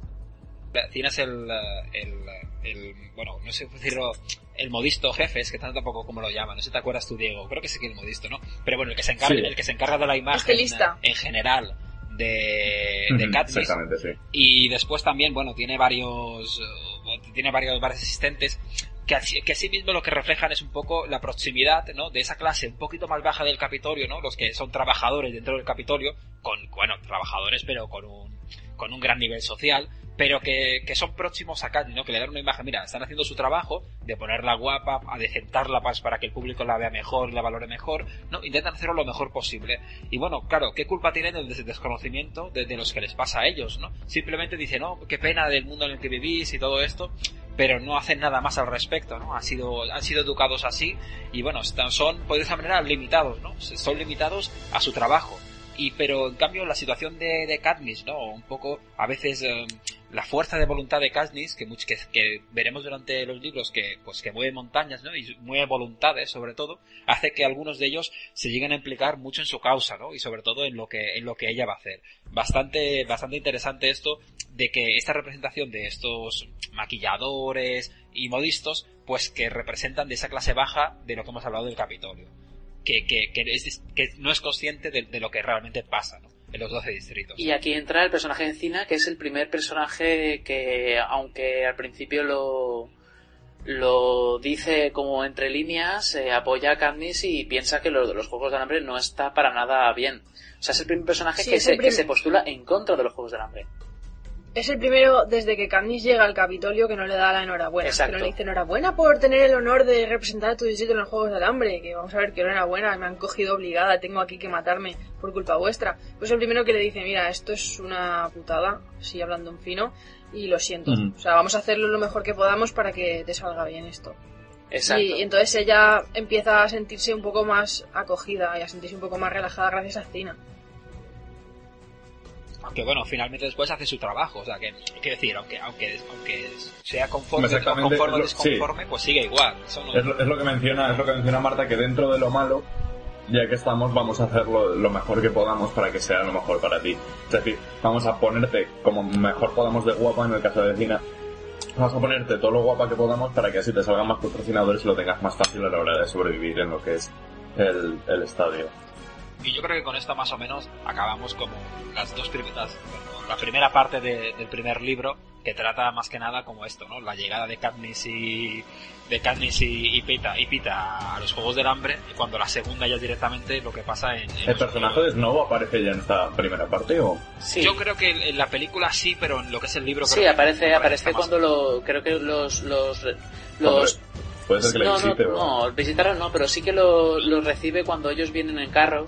Eh, Mm, que ellos sí. que por cierto ellos hacen una, una entrada espectacular de asesina con fuego y etcétera y llama la atención de todos los, los del Capitolio. Y también también tenemos que recordar que les dan tres días para, para aprender a hacer nudos a aprender a poner a hacer venenos a, a- a cualquier tipo de, de técnica de supervivencia eh, tanto también a, a maquillarse para que no les vean a aprender a utilizar cualquier tipo de arma y es, es curioso como solo tres días, solo dan tres días a lo que algunos distritos eh, han estado preparándose durante toda la vida.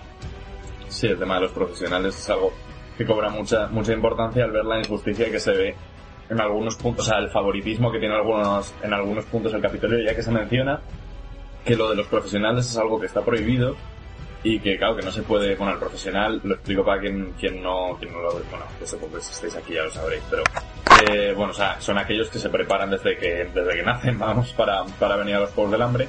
Y bueno el caso es que eh, está- dicen que está prohibido y aún así les dejan sabiendo que esta gente es profesional porque lo saben.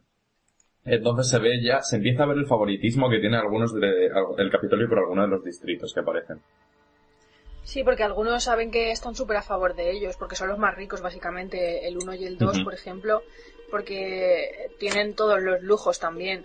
Y ellos son los que tienen a los hijos, que para ellos sí que es un honor que participen en los Juegos del Hambre y se maten y reciban gloria y dinero para su distrito.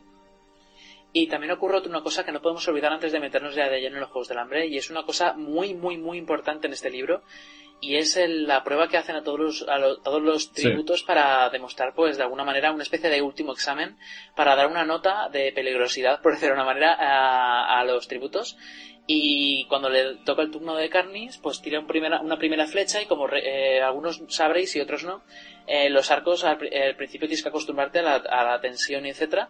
Y si no, no te has acostumbrado a ello, pues la primera flecha como mínimo te va a salir mal hasta que te acostumbres. La primera hay muchas. Y eh, les había dicho a Pita y a Katniss que no probaran sus cosas buenas, las cosas que se le daban bien, para que los demás tributos no se dieran cuenta de qué es lo que se les daba bien.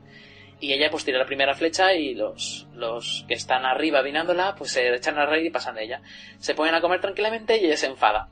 Se enfada y le, y le, y le manda una flecha a, la manza- a una manzana, eh, a un cerdo, ¿no? Que, eh, eso también en el libro, ¿no? Y Sí, entonces, sí, pues, sí. eh, la, la gente dice, hostia, que, que, que, me- que, me ha- que nos han disparado. Y, y ella, pues, se pira y, y los deja ahí tan campantes. Claro, pues, eh, le pusieron un 11 o un 12, el máximo. Un, no, un un 11 11, sobre ¿no? Un 11 sobre 12. Sí. Y eso Eh, demuestra bueno, que a, eso... los, a, los, a los profesionales les dan una muy buena nota, un 8 o un 9. Después también a Pita le dan un 8. Y el resto, pues bueno, un poco sobre un 5 o algo así, ¿no? Esto siempre lo hacen, claro, para, para ver por dónde van las apuestas, ¿no? Ver quién quieren que tenga Sí. más, más oportunidades. Porque hay que decir pero que Pita eso- demuestra también ser un, un chico muy fornido y a, y a lanzar grandes pesos a- con gran facilidad, ¿no? Exacto, tira, tira pan, tira pan, digo, tira, tira peso, no Sí, y... y Eso de darle un 11, eso de darle un 11 explican que porque ya ha desafiado a los a los game makers, a los que hacen el juego y piensan que le van a poner un 1 o un 0, eso de darle un 11 explican que más que un premio puede ser un castigo. Lo han hecho un poco para tenerla controlada y que muera de las primeras porque los otros concursantes cuando vean que le han dado un 11 van a ir a por ella. Claro, hay que ser consciente que eh, todas las personas que, o sea, incluso los mismos participantes que, que van a ir a los Juegos del Hambre saben qué nota tiene cada uno. Entonces, claro, saben quiénes son los potenciales, los, los mayores peligros potenciales. Y los profesionales estarán muy atentos a eso. Por lo tanto, claro, que te marquen con un 11 es como ponerte una diana, ¿no? ¿Y, y por Claro, qué, y hay que decir también- esa flecha? Porque es una, eso es lo, lo más importante de, este- de esta escena, y lo más importante de esta parte del libro casi. ¿Por qué lanzó esa flecha? Lanzó esa flecha porque el- por una especie de, de, de reacción y de, de insubordinación, la primera vez que, que planta cara de verdad a, to- Sí. a, a los Juegos del Hambre y al, y al, al, al- el re- al régimen, vamos. Ella demuestra de esa manera que está dispuesta a, a luchar para que no siga la situación como le dijo Gale al principio, que, que le gustaría que eso, todo eso cambiara. Ella demuestra ahí que está dispuesta a todo y a más. Aunque luego pues tenga sus reticencias y sus miedos, pero ella ahí demuestra que, que bueno, que voluntad no le falta. Sí, es como un acto impulsivo Sí. que le sale, ¿no? Y lo que, lo que demuestra es esa rebeldía. Exacto, ¿no? rebeldía. No, no- no está, no está tampoco ahí para, costum- para, para que le digan a lo que tiene que hacer, que, que como ha tenido ese espíritu libre desde el siempre, pues que ella, hombre, ya que la han elegido por los Juegos del Hambre, lo mínimo, lo mínimo que pueden hacer es mirarla, ¿no? Mientras está ahí besando el arco y, y mostrando sus cualidades. Y está, no, está, no, no está ahí para que le, para que le ningunee. Y aunque sea solo eso lo que tú comentas, ¿no? ese pequeño gesto ya nos va a indicar por dónde, por dónde va a ir, ¿no? Su estilo de, de confrontarse con, con, con lo de, con el Capitolio, ¿no? Y con el poder, y cómo va a ser su, su futura, su futura relación con ellos. Bien, y yo creo que hasta aquí, ahora sí que sí, vamos a empezar con los Juegos del Hambre y eh, Katniss pues eh, se, se mete en los Juegos del Hambre y se encara con... empieza eh, con- eh, al lado de la- lo que llaman la momento. Un momento, yo creo que hay que mencionar simplemente una apartadico más que creo que sería algo necesario. Y es el momento en el que Pita corta la relación con Katniss Sí, sí, exacto. porque sí porque creo que es algo es algo bastante importante ya que ya que por lo visto Pita se como que se da cuenta por así decirlo de que tarde o temprano va a tener que matar a Katniss dentro de los Juegos del Hambre o ella le va a tener que matar a él por lo tanto Pita eh, toma la decisión de cortar la relación entre ellos dos para que bueno la muerte sea menos dolorosa Hasta- creo que es algo que se dice de forma subliminal ¿eh? No Bueno, si- pero esto, no, no se dice, pero claro, es cómo lo percibe Katniss. Siempre hablamos desde el punto de vista de cómo lo percibe Katniss, ¿no? Después de Exactamente, descubriendo la, la, la realidad detrás de los, o sea, los motivos reales por los que se hacen estas cosas, ¿no? A veces de- no sabes qué forma parte de, de, de lo que, de los verdaderos sentimientos o la verdadera intención y qué forma parte de una estrategia para, para, para Sí. ganar. Porque no nos equivoquemos, que esto sigue siendo un juego, ¿no? Un juego por tu vida, pero, pero un juego al fin y al cabo. Bien, y ahora, ya, ahora ya si queréis entramos a los Juegos del Hambre y ya empieza lo bueno, Sí. ya empieza lo que, lo que lo- la gente que estaba leyendo la sinopsis estaba deseando leer, aunque todo lo anterior no se puede desprestigiar, la verdad es que esta parte es la que mucha gente estaba deseando, eh, pues eso, vivir. Y nada, pues nos encontramos en la cornucopia y con Pita diciéndole que no, que no se lance a por el arco, porque obviamente le han puesto un arco ya que saben que va a dar juego. Haymitch. En Jaimis, ¿qué? No, se, lo dice, de- claro, de se, lo, Pita. se lo dice Pita, le, le hace la marca de, le, le hace el gesto Sí, de que de sí. negativo, de que no, de que no se lanza el arco, porque el arco está justo en la base de la cornucopia y como se mete en la cornucopia, le, ya Jamis les había explicado de que en la cornucopia, o no, más bien en el comienzo de, de, un, de los Juegos del Hambre Ahí siempre todo el tomate, que te un te baño de metes ahí sangre. y tienes muchas opciones de, de que, te, que te casquen. Exacto, lo mejor siempre es coger lo mínimo posible y pirarte y luego ya volverás si hace falta. Sí. Y bueno, Sí. así, así, así realmente empieza, ¿no? Que tienen que esperar un tiempo y a partir de ese tiempo, pues salir de salir de, de los espacios donde está, donde están designados, ¿no? Y bueno, creo que por desgracia Katniss se despista un poco con la señal de pita, ¿no? Y se le va, se le va como el salto al cielo y sale un poco tarde y no puede ir a por el arco. Bueno, no iba a ir igualmente y menos mal porque si no hubiera muerto. Pero lo curioso es que ya para empezar empiezan en- al lado de un bosque que es justamente es parecido a- al bosque donde ella nació, o sea, perdón, donde ella eh, creció. Y es un, un, un campo de los Juegos del Hambre bastante bastante típico, o sea, no es tiene nada de raro salvo bosque y Bueno, ojo que tenemos, sí, bueno, tenemos también, tenemos un bosque, un lago, ¿no? Y una, y una explanada, ¿no? Creo que era, sí, era un, Eh, hemos, de, hemos de ver que si no lo hemos comentado, perdón, que cada año los Juegos del Hambre, pues es como un recinto, es como un recinto acondicionado a posta para hacerlo, pero claro, que eso parece lo, lo crean, lo crea, se crea para que sea determinados, o sea, con determinados tipos, pues no sé, puede ser una vez un desierto, o un bosque, o un lugar árido, o, o que cualquier año es un año, es, es- es totalmente distinta la, morfolo- la morfología un poco de- de- del terreno, ¿no? Así que en este, claro, ellos, ellos entran y no saben lo que puede haber. Por eso un poco la sorpresa, ¿no? Cuando sale diciendo, bueno, que hay un bosque como mínimo es un lugar en el que me siento, un ambiente en el que me siento un poco más a gusto. Para, lo- para los dos, bueno, un poco más para Candice en este caso, claro. Sí, además a mí lo que me gustaría destacar del momento de la cornucopia es que aunque aunque le dicen que no que no se acerca a la cornucopia, Jaimich antes le dice que nada más suene el suene acaba en los 60 segundos, salga corriendo a refugiarse donde pueda. La tía aún coge de una mochila y dice que no, que yo no me voy sin nada y se mete dentro de todo el fregado a coger la mochila. no, la coge de, de- de uno de los exteriores y menos mal que la coge porque una mochila como Sí, esa sí, no se acerca, le- no se acerca hasta la sobrevivir. cornucopia. No se acerca hasta la cornucopia, pero, pero aún se mete un poquillo, ¿sabes? Porque Jaime le había dicho que saliera pitando Sí, de buenas a tiene un- Tiene un episodio, bueno, un episodio, tiene ya un intento de matarla por parte de, no me acuerdo qué tributo, pero una, una- una- sí, que le los un cuchillo cuchillos. y bueno, que da en la, da en la mochila y bueno, que ese cuchillo que le lanza luego le, le sirve para le sirve para hacer, bueno, para hacer otras, otras acciones que luego comentaremos. Pero bueno, ese cuchillo que le lanza le complementa con la mochila que le ha, que le ha, que ha conseguido. Y la verdad es que, bueno, yo, bueno, mi opinión es que sin esa mochila no, o sea, es que no puede. Y bueno, pues eh, también hay que tener en cuenta que empieza pues eh, perdiéndose en el bosque y llega incluso a casi morir de sed. Eh, la verdad es que empieza de una forma muy dura y solamente por la naturaleza. Eh, y eso que teniendo en cuenta Sí. una persona que había vivido prácticamente cazando. O sea, es un principio como una especie de lección de moral en plan de no te, no te, te creas que estás sobre seguro en un bosque porque nanay, eh.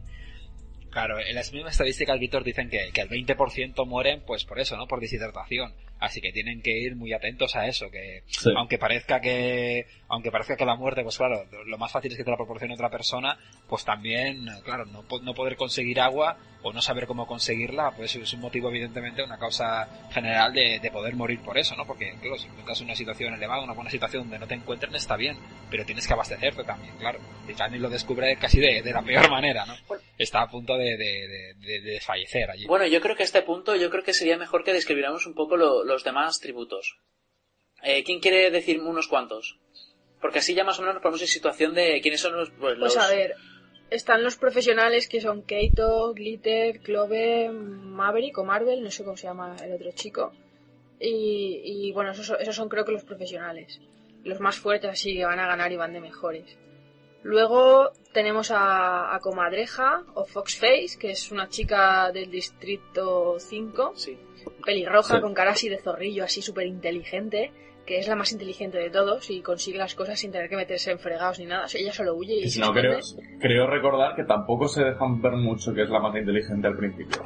Se da No, al más principio a- ella dice que no se fía de su cara, que tiene cara así como de como... Yo de hecho creía que le iba a liar más en el libro, pero luego no me cayó bien y todo. Luego tenemos a Rue, Sí. que es una, a Rue y al, y al otro chico que la acompaña, cuyo nombre no recuerdo, que es el que sale en la película, que es negro, alto y grande, que Mm. es una chica del distrito 11, del que se Eh, pica el grano. Tres, tres creo que era el chico, ¿no? 11, Tres, el- era, era él y Ah, sí, Tres, sí, tres, tres, tres, sí. Y, y se alía con, la chiquilla se alía con, con Candy y a ella le recuerda a su hermana Prim. Otro recordatorio que tenemos en esta alianza del amor incondicional que tiene hasta, hasta su hermana. Y a ver qué más tenemos. Tenemos a Pita, a Candice, a... a- a- a- Bueno, más o menos hemos dicho lo Sí, más o menos todo, porque al, al resto se, chicos se no ventilan importantes. rápido mucho, sí. De hecho, mueren, aproximadamente mueren la mitad o diez. De hecho, eso luego ha sido criticado de la película, de que la gente que no ha leído el libro, por supuesto, de que se cargan a bastantes al principio, pero hay que tener en cuenta que al principio es un baño de sangre, están todos juntos. Y tienen que morir Sí. bastantes. Y luego también tienen Bueno, que morir claro, otros cuantos de, de simplemente Hay- de, claro, hay- de las hay- inclemencias del tiempo. Lo que hay que tener en cuenta, Víctor, es que en cuanto estamos aquí ya ha pasado más de la mitad del libro. claro, que eso también hay que tenerlo en cuenta. O la mitad del Exacto. libro. Entonces, claro, no es que te quede... Y el libro, pues no lo hemos comentado, pero creo que son 400 Exacto. páginas o 300 largas. Y claro, no es que sea tampoco tanto, tanto. Que hay que, que matar a algunos para poder dar espacio a que pase algo también. Sí, además de, de esa Sí. manera eh, la autora lo que consigue es que eh, se quita a la gente que sobra y de esa manera también aprendes a reconocer a los contrincantes, los diferentes contrincantes de, de Katniss y de alguna manera a, pues eso, saber cuáles son sus fuertes y sus debilidades.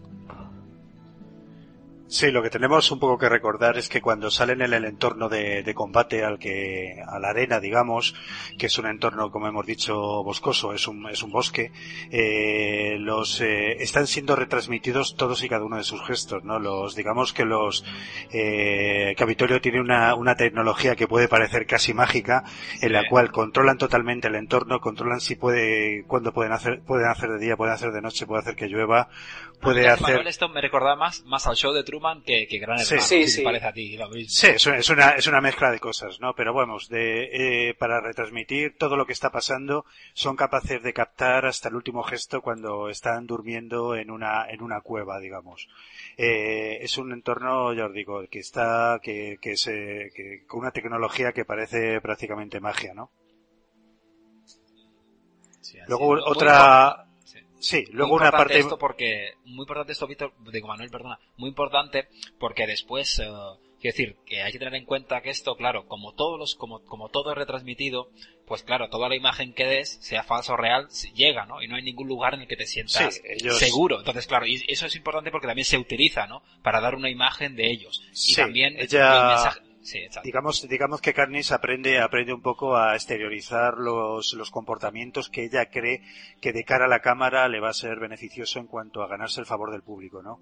Bueno, y Y eso- también le ayuda eso. Eso luego más Claro. adelante eh, se menciona. Sí, la eh, es, un poco, es un poco las enseñanzas que, que le da Heimitz, pero luego ella eh, es consciente de ello, porque tenemos que decir que cada vez que, que necesitan algo eh, y el público se lo concede, eh, les llega mediante una especie de sistema de, de un mini paracaídas, ¿no? Que va planeando hacia donde ellos están. Eh, entonces, bueno, eh, hay una, una cosa que es muy interesante en cuanto a los, a los tributos, a la forma de combate de los tributos, y son las alianzas que se forman. Esto es que varios, varios tributos, eh, eh, aunque pueda sonar contra, matura, contra natura, en el combate vemos que es lógico, se pueden aliar para, eh, para ir eh, matando concursantes, ¿no? Y eso es un poco lo que pasa al principio con los tributos profesionales, ¿no? Que hay una alianza entre ellos, entre la que por sorpresa nos encontramos que también se ha unido Pita y van matando pues a, a otros tributos, ¿no? Claro, bastante interesante esto porque como hablamos siempre es que tenemos que recordar que esto es bajo el punto de vista de Katniss pues claro cuando Katniss descubre que en esa alianza de, de- los que presuntos más malvados entre comillas pero es así no de los profesionales. Se encuentra Pita también claro es como un, un shock para ella no diciendo claro ella hace, hace que se plantee la, la, la verdadera la verdadera filosofía de, de, de Pita no está con ella no está sabe que al final claro son, son rivales pero bueno deberían deberían por lo mismo o sea deberían ser sus enemigos no y bueno claro eso hace que, que ella misma se plantee lo que hemos hablado no ella ve esto y hace que se plantee eh, cu- cuál es la, la fidelidad de Pita hacia, hacia hacia quién está no y claro llega a dudar bastante de, de sus intenciones En la película no sale y está suavizado, pero tenemos que recordar que en la novela Pita remata a uno de los a una de las de, la, de los tributos heridos. Sí, así es. Él mismo lo, lo recuerda antes, antes de, antes de ir a los Juegos del Hambre, diciendo que, bueno, si tiene que matar, pues matará, ¿no? Cosa que bueno, se ve con bastante sentido, ¿no? Ya que estás ahí, pues, pues claro. Sí, una no, él- ves, ves la acuerdo- lógica ves la lógica del combate y lo ves que aunque bueno vayas con lógicamente te, te sientes más vinculado a la protagonista pero tiene también lógica lo pues lo que hace Peter Bueno, y a este punto ya muerto la mitad y Katniss pues digamos que se encuentra con Pita, eh, bueno digamos que lo ve, se ve como incluso se carga a otra, a otra que se había, que se había creado un fuego precisamente porque a lo mejor no tenía su cartera con su, con su termo de este que le, que le abrigaba por la noche y tenía mucho frío y se hizo un fuego y claro pues la mataron. Y ella pues sigue deambulando. ¿Qué, qué ocurre después? Eh, bueno, Bueno, sí, intenta llega llega a un punto que, que bueno que hemos dicho que los que los digamos los, los controladores del juego pues controlan Sí, el entorno y entonces se empiezan a digamos a bombardearla con, con bolas flamígeras que Sí, bueno, no, primero, primero empiezan Sí. con un incendio, un incendio, un incendio normal. Bueno, Sí. normal. eh, crean un incendio en la zona en la que Candice está, porque Candice, además tenemos que mencionar que está, está subida en un árbol, atada a un árbol para, o sea, se ha atado ella allí para dormir con su saco. Y entonces, pues eh, ellos lo que hacen es, es poner fuego en, en los árboles, porque además está muy cerca de lo que sería el límite del, del estadio y muy lejos de los, de los tributos, del, o sea, del tributo más cercano para que pueda haber acción. Entonces ellos hacen un incendio y luego cuando Candice empi- eh, empieza a, esca- eh, a escaparse, empiezan a tirarle sus proyectiles de fuego que decía Manuel. Sí, por un lado eh, sí. sí. se incrementa, pues uno- ellos dirigen hacia a la, a la concursante, pues hacia donde ellos donde ellos eh, les interesa, que es a enfrentarse con los otros con los otros tributos y por otro lado también hay que decir que cuando muere un tributo suena un cañonazo y sale su imagen en el cielo, ¿no? que es una muestra más pues el del dominio de Sí. la tecnología que tienen estos estos controladores y por otro lado pues eh, también eh, el show televisivo que, que no se nos- nunca se nos olvida de que al fin y al cabo pues es un, es un show televisivo lo que estamos viendo ¿no? Sí. Aunque creo recordar que el cañonazo, o sea, se daba el cañonazo y la imagen salía solo por Sí, la noche, sí, ¿no? solo por- Efectivamente. Hacían Sí. resumen por la noche, exacto. Antes de cantar, antes de tocar el himno. Cosa que les dejaba con esa intriga de decir quién, a quién habrán matado esta vez con, o sea, por ejemplo, bueno, exacto, cuando pegan el cañonazo no saber quién ha muerto y, y solo saberlo hasta por la Bueno, entonces... Bueno, con esto, con esto creo que seguimos y lo que tú decías, Víctor. Bueno, después del incendio, ah, se ve gravemente herida en una pierna, creo, ¿no? Katniss, si, no, Sí, si no recuerdo exacto, mal. sí. quemada. Bueno, Sí. y- sí, exacto. Bueno, una herida ba- bastante Sí, grave. quema- quemada y abierta, sí. Sí, exacto. Y bueno, sigue subida, se sube a un árbol después y creo que se encuentra con, con la pandilla, por decirlo menos, de los profesionales con, Mm, con- no, sí, va- sí, con la pandilla calavera. Se, se va a bañar, se va a bañar, no sé, se, se va, se va hacia un lago, creo recordar, porque, bueno, a, a mojarse la herida, y entonces en ese momento aparecen, aparecen lo que son el grupo de los profesionales con Pita y le empiezan a perseguir y se Sí, suben bueno, al eso árbol. era, era, Entonces- bueno, era redundante. Sí, estuviera bueno. bañándose, estuviera bañándose. Bueno, al, al final, al final acaba en el árbol. que. Exacto. Bueno, tú da- Entonces hu- escucha que ellos. pita. Exactamente, sí. La está buscando a ella y está diciendo que él la lle- los, los conducirá hasta ella para que la puedan matar. Y ahí dices, Sí, "Oh, así Pita es. malo. Y aquí también hay un Claro, detallito, y es que si os desde- fijáis, desde el el- punto de vista, desde el punto de vista de, de, de, de, de Katniss, como hablamos, claro. Entonces estás diciendo, estás escuchando a, Pita diciendo esto y dices, o sea, ya te, claro, te, te entra una animadversión hacia, hacia Pita, ¿no? Pensando que, que, que, claro, está realmente, que quiere matarla, quiere acabar con ella. Y también eh, una de las, de las de las malas tiene un arco, el arco que le habían dado, habían puesto en el juego para Katniss, y le intenta lanzar flechas y es curioso como pues no le da ninguna, pero ni de lejos. Y ahí se nota que si no se te Sí. da bien, no se te da bien. Y bueno, ella se queda pues ar- arriba en el arco y los malos dicen, bueno, pues ya bajará tarde o temprano, ¿no? Así que nada. Y mientras duermen y tal, ella se encuentra con que está Ru en otro árbol y Ru, que recordamos es la niña, pues de, no sé si tenía 12 años o 13, y que pues que le ayuda, le dice, le señala un cierto cierta colmena que hay de ¿cómo se llama en, en español? Raves- Ravestípules, puede ser rates, sí. Bueno, el caso es que, claro, pues le señala y dice, oye, para abajo, se lo tiras abajo y a ver cómo se le le va a gustar, porque, porque también tenemos que explicar que estas rastrevíspulas, pues lo que hacen es provocar ilusiones, incluso llegar a provocar la muerte si, si te...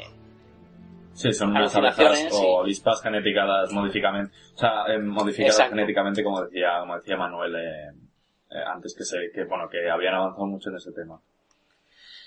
Y bueno, mencionar que también había, había habido antes en lo que son las pruebas estas, bueno, los entrenamientos esos que hacían antes, en- antes de los Juegos del Hambre, sí que había habido una conexión ya visual, aunque solo había sido visual y ya había significado algo entre Katniss y Rue.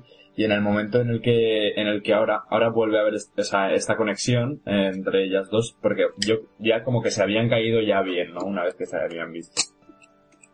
Y ahora pues como que Rue eh, da el primer paso en su, su relación ami- amistosa, por así decirlo, en ayudarle como a quitarse encima, bueno, dándole una idea de quitarse encima a esta gente. Bueno, con esta ayuda al final, bueno, que evidentemente las cosas no pintan muy bien para los que estaban abajo, ¿no? Esperando y creo que mueren un par, ¿no? De los profesionales. Uno. No sé, si creo que Una- dos. creo una que mueren Yo dos creo que es una. Sí, bueno, no Porque importa. creo que en la Pero película sale uno, pero después sale. Bueno, mueren un par. Evidentemente no, no muere Pita, que es el protagonista, ni Kato, que también lo será. Pero ella recibe un par de picadas, ¿no? Que hemos dicho que, claro, con este veneno que tienen, llegan a ser peligrosas, ¿no? Por las reacciones, a las reacciones que te crean. Y bueno, a partir de ahí, creo, si no recuerdo mal, que que bueno, el baja del árbol intenta recuperar el arco, que al final lo recupera, pero claro, las alucinaciones hacen que, que bueno, que no pueda, que no pueda andar, por decir una manera. Y Pita, del que ya sabíamos que estaba en el grupo, en este grupo, ¿no? Vuelve, se la encuentra, y en lo que, bueno, ella no, sup- no sabe si llega a ser un sueño o no, o forma parte de las alucina- alucinaciones, pues le dice que, que huya de allí, ¿no? Que, que, que hace allí y que se vaya lo antes posible, porque todavía, todavía le van a matar, ¿no? Y coge el arco y Sí. se va. Exacto. Largo y se pira. Así que consigue su amado arco y sin embargo se pasa como dos días pues tirada, durmiendo y con alucinaciones totalmente loca, ida. Y creo que también que Ru pues cuida de ella y le, y le, Sí, exactamente. Cuando le se, pone... cuando se despierta se encuentra como, se encuentra como, bueno, con unas hojas puestas, creo que son, eh, por encima de, de las picadas de, de, rastrevípulas, o como, rastrevípulas. Sí. Vale. Bueno, No el caso es que ahora sí. empieza pues Bueno. uno de los arcos más bonitos y más melancólicos y más tristes que es el arco de argumental de Ru. Quizás el más El más bonito, bonito, sí, creo ¿no? yo, creo yo de- del, del libro, ¿no? Porque, bueno, por la inocencia de Ru también, ¿no? La buena intención que tiene. La primera vez Y- que hablan de un distrito, de otro distrito que no es el 12. Que eso también es muy interesante. Así, así es, de, de cómo es, de no sé, de, de, de ver esa, esa otra realidad. Y también, cosa que es muy, bastante importante, creo yo, de esa relación que hasta ahora hemos intuido de entre, entre Katniss y Prim, o sea, esa relación que hemos visto entre Katniss y Prim sobre, sobre cómo es ese amor fraternal y esto, pues que Sí. ella, lo, ella lo, exterioriza, lo, lo exterioriza, pues con ese amor hacia Rue, ¿no? Que la ve como una, como una prolongación de su hermana. Sí. Y es interesante porque este- todo esto ya lo hace por su hermana realmente. Y su hermana, pues no nos engañamos, sigue en su casa, ¿no? Estará ahí haciendo sus cosas con su cabra. Pero, Sí pero que tiene una cabra, que es un detalle importantísimo Así- que no hemos mencionado. Así es. Pero, pero claro, pero Y Ru un está, gato. Ru está allí con, con ella, ¿no? Está allí con ella y ella lo que, claro, se, se crea esa alianza que es como todo amor, ¿no? Katniss solo quiere protegerla, ¿no? Y, y estar con ella. Aunque claro, realmente habrá un momento que una de las dos tendrá que morir. Sí, pero aquí es donde también hay un giro bastante curioso y bastante esperado también por quien lo está leyendo en ese momento. Y es el hecho de que Katniss deja de escapar y por fin pasa el ataque. Porque ahora ya tiene una aliada. Ahora es cuando deciden, oye, ¿por qué no vamos al- a la cornucopia? Porque Ru le dice, es que tienen todas las, las cosas, todas las provisiones y las armas en la cornucopia. Y ahí tienen como, vamos a decir, su puesto de mando, su base. Y dice Katniss, oye, ¿por qué no vamos y se la reventamos? Sí, yo que- creo que ese es un poco como el, el cambio, ¿no? Porque, claro, antes el, el shock que tenía al principio es tan grande que lo único que hace es huir, ¿no? Huir y colocarse.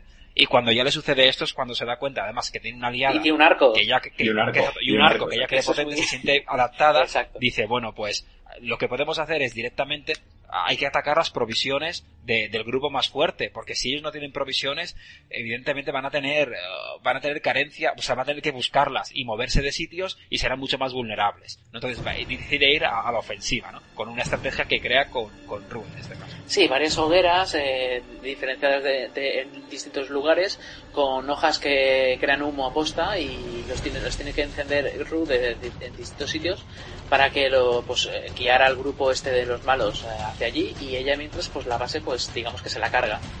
Entonces se acerca hacia allí, se encuentra con pues con la con un montículo eh, engañosamente aislado del resto del bosque así ya al lado del lago y que parece que está como que no tiene nada, pero claro, ya no se fía, se queda mirando. Y entonces cuando aparece uno de mis personajes favoritos. Como Como. Voy por ahí pegando saltitos. Me Pega unos cuantos saltitos y extraños, así en plan de como si saltara minas, que es lo que precisamente ocurría, y coge lo que tiene que necesita cogerse y se va. Mira, yo no recuerdo haberme leído- reído tanto en mucho tiempo.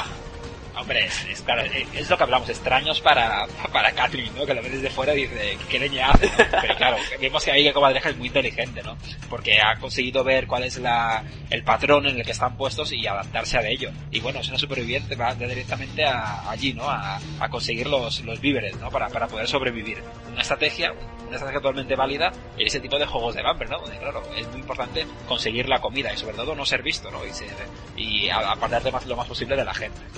Exacto. Y bueno, pues le lanza una flecha a la bolsa, a una bolsa de manzanas que hay, lan- fallando la primera, todo hay que decirlo.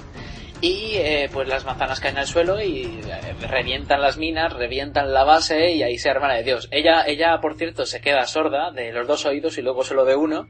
Sí. Y esto me gusta Que bastante. luego, eso es algo, Sí, me gusta. es algo que no se le da luego la importancia necesaria en la película, ya lo hablaremos, pero creo que es algo de, lo- de lo necesario, en- este, en este momento, que se queda sorda de los dos Sí, además, es que te- tener en cuenta que una cazadora no solo se guía por la vista, se guía también por los oídos Sí. y, y etcétera. Y también, también, también hay que tener en cuenta que estamos hablando de los juegos del hambre. Eh, los, los que juegan, incluso los que luchan, no pueden salirse de rositas. Por ejemplo, tú, tú ves la serie de Spartacus y es que no paran de recibir leñes. en los juegos del hambre también tiene que ser lo mismo. No puede ser, ser que reviente una bomba al lado suyo y se quede ya tan campante, como pasa, como luego hablaremos en la peli. Sí, exacto. Bueno, con esto, con, con esto, por cierto, que vuelven, vuelve el grupo, ¿sabes? Descubren, descubren el, El pescado. el despitote que ha habido, sí, el despitote que ha habido ahí que por todo, que se han quedado sin comida. También el, uno de los profesionales Cato del que hemos hablado se mata al vigilante, esto, un bonito, bonito detalle, ¿sabes? En el que, Sí. en el que, se- en el que ves lo poco que duran las alianzas. Pero, pero bueno, claro, Katniss tiene que volver a encontrar la Rue y ahí es donde yo creo que pasan una de las escenas más, más tristes y después más, más emotivas de, de lo que es el primer libro y casi, casi, casi de toda la serie, mi opinión, de libros. Sí, bueno, eh, yo quería hacer aquí un inciso, el tema de que, bueno, si no recuerdo mal, porque, bueno, yo, hace un tiempo que lo leí, el, cuando Katniss se queda sorda de los dos oídos, bueno, ellas dos tenían una seña para avisarse que estaban bien, que era a través de los sinsajos, bueno, pues la melodía, la que sale en todas las películas. O sea, en todos los anuncios de ti, tu, ti, tu, creo que es esa, ¿no? Sí, es esa. Bueno, pues... Mira, que me.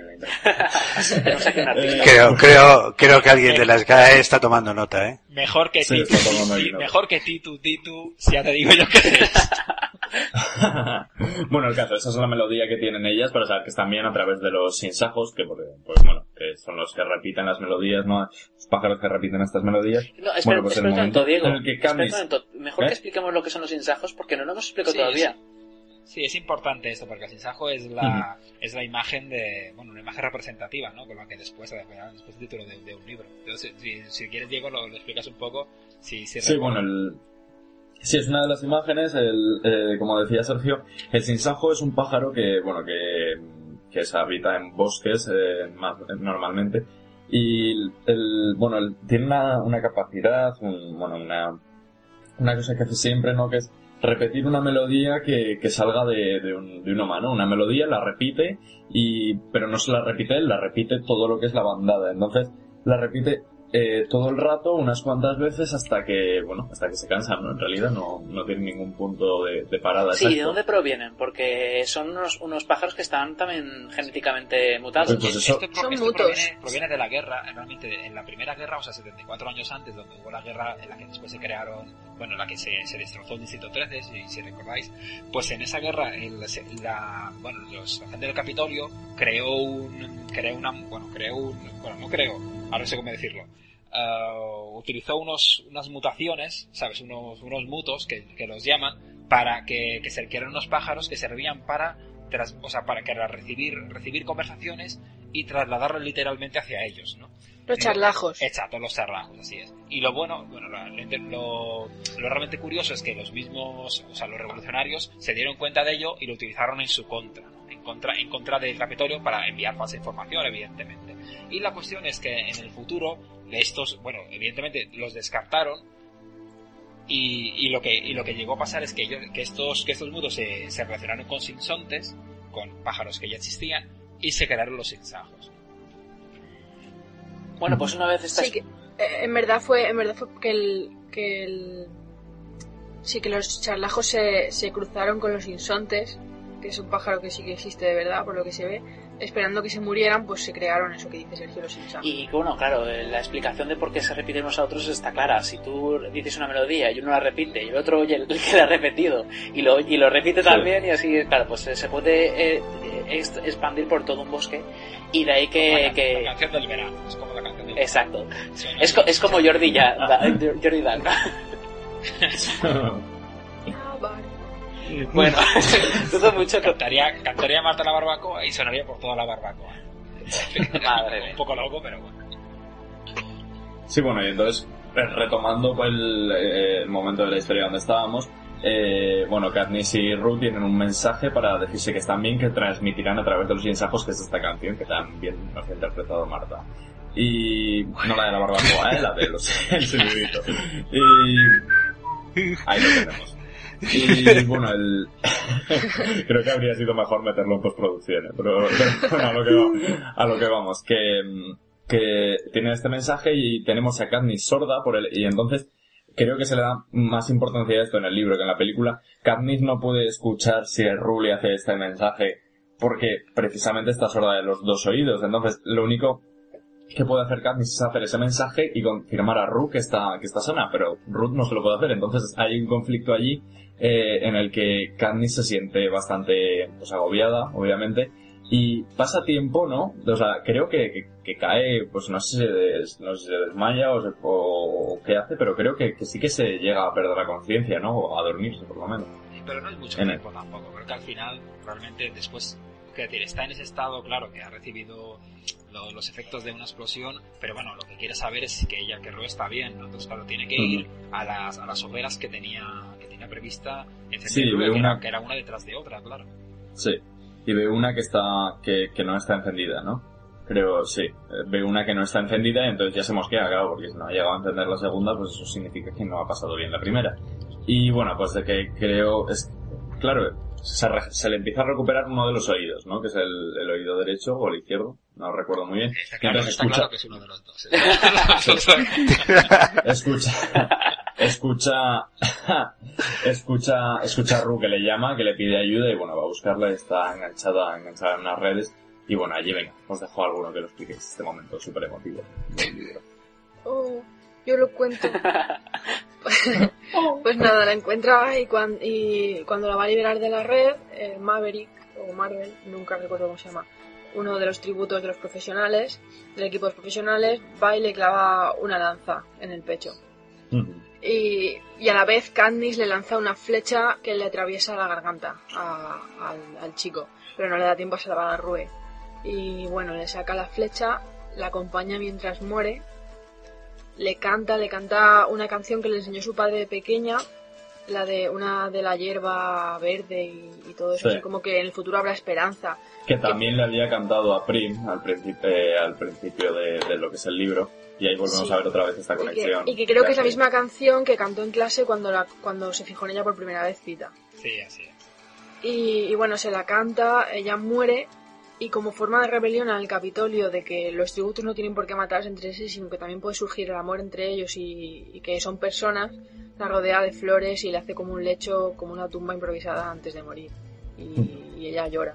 Sí, eso, y eso, vamos, generará una serie de... un sentimiento de hermandad entre el Distrito 11 y el Distrito 12 que no había existido desde hace décadas. Y eso es lo que generará, pues, una chispa que, de la que luego hablaremos, un juego. Que tendrá su propio nombre, ¿no? En llamas.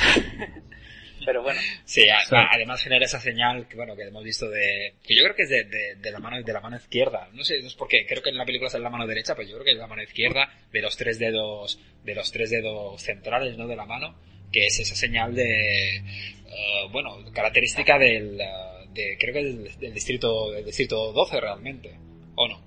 Sí. Sí. Mm, Bueno, eh, no sé si era un poco generalizado, ¿no? no creo que no era Yo, tanto yo creo que era distrito 12. una seña del dos- de los distri- del Distrito 11 y entonces lo, lo. Exactamente, creo que creo que tienes razón. Sí. Víctor es del 11, Es del 11. y eso crea una eso crea una Pues no- conexión, ¿no? pues no Sí, ¿eh? Pues Era del deciros 11, porque era del al 11 que me acuerdo. Sí, sí, en la, No, peli- y- en la no, película pero es distinto, que pero... pero principio de la película que- no que en te- Sí, sí, pero, que la, pero- pero la la película no es lo mismo, exactamente. sí, es, es, si nos recordamos del libro, es, es, es de Es de tienes razón, Víctor. Pero, Vale, que pero bueno, eso crea una conexión, ¿no? Pero bueno, más que hablar realmente de esto, bueno, es, es uno de los momentos más emotivos. En el libro está muy bien, en la película después ya lo comentaremos.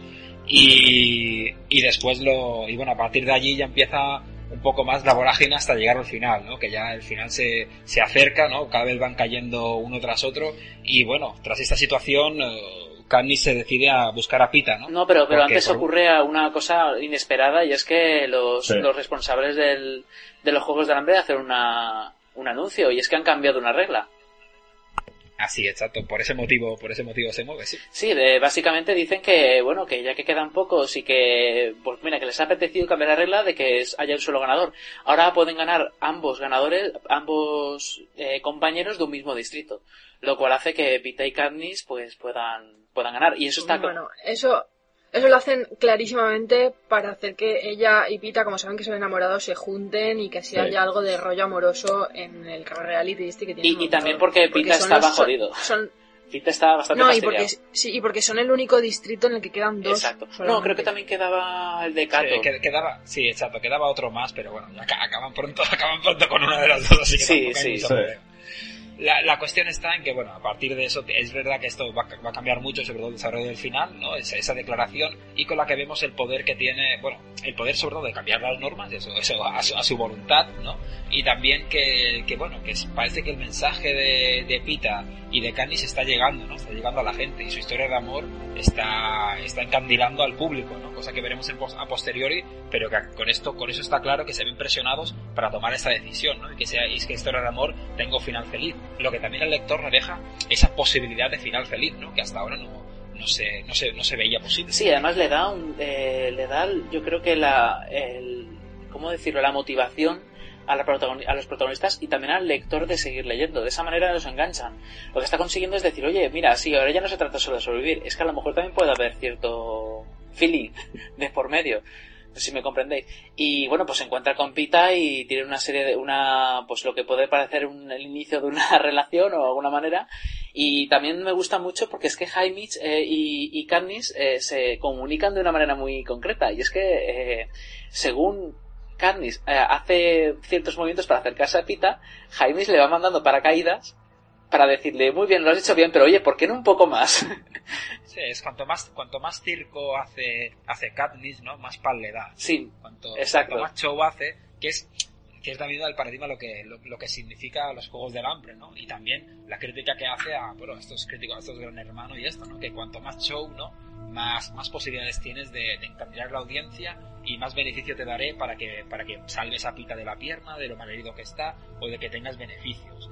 Entonces es, es bastante interesante, aquí es donde, donde Katniss se da cuenta de- de- del poder que, puede, que, tiene. Y mire si, si tiene poder, que Pita está cada vez peor y vuelven a hacer otro otro cambio, otro cambio, bueno, otra cosa, otra otro anuncio los responsables de los Juegos del Hambre. Y es que dicen que para juntaros de alguna manera y crear más espectáculo, ya que llevaban un par de días juntos en la cueva y no pasaba nada, eh, vamos a ver si los juntamos otra vez en el lago al lado de la cornucopia y vamos a montar ahí pues una especie de lo que más necesita cada uno y pues los vamos a juntar y claro pues Canis se da cuenta de que lo que necesita es la cura de Pita así que va hacia el, hacia el lago Aquí podría haber muerto Candice porque le, le- le podrían haber lanzado un cuchillo y ya está. Pero es que se encuentra con el negro que le ayuda y es que es la primera vez que un uno del distrito que no está aliado con ella le ayuda a otro simplemente porque Sí. ha oído de oídas que era amigo de Ru y que le ayudó.